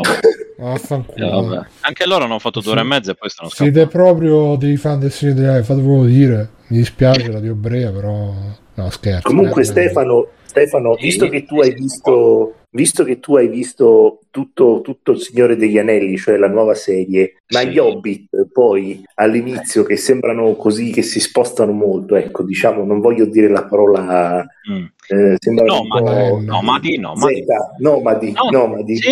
Anche alla fine, cioè, si evolvono durante la serie e piano piano diventano Hobbit normali oppure no, gli Hobbit, no, quel tipo di Hobbit lì è rimasto, cioè rimaneva. È rimasto, sì. Quel tipo di Hobbit, poi si sviluppano gli altri Hobbit, tipo quelli che se ne stanno lì per i cazzi. Ragazzi, andiamo da Emulare che Passione, che sta giocando a Calyx e Dinosaur con sotto le canzoni anni 90 techno, quindi veramente l'apoteosi dell'apoteosi. Combo, esatto, irresistibile da definire. No, cazzo, è rimasto Radio Obreaco, come non riesco a trovare. Non riesco a collegarmi. Eccolo qua. Ci stanno tracciando. Ragazzi, come al solito vi ricordo, nei 20 secondi prima del ride, patreon.it, paypal.it, Twitch abbonamento gratis col Prime, se volete supportare Free Play, Telegram freeplay.it, Telegram voce quindi freeplay.it. Ciao a tutti, fate ciao. Oh. Conan, qual è il meglio della vita? Schiacciare i nemici, inseguirli mentre fuggono e ascoltare i lamenti delle femmine. Questo è bene.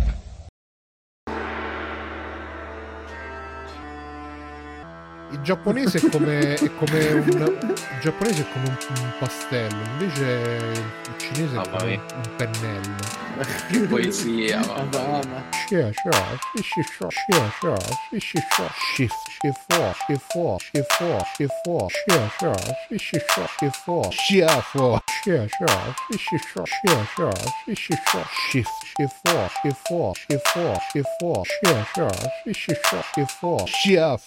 Chapolang, Yen e Samoang, Shifo, Chapolang, Naomas e Enei, Shifo.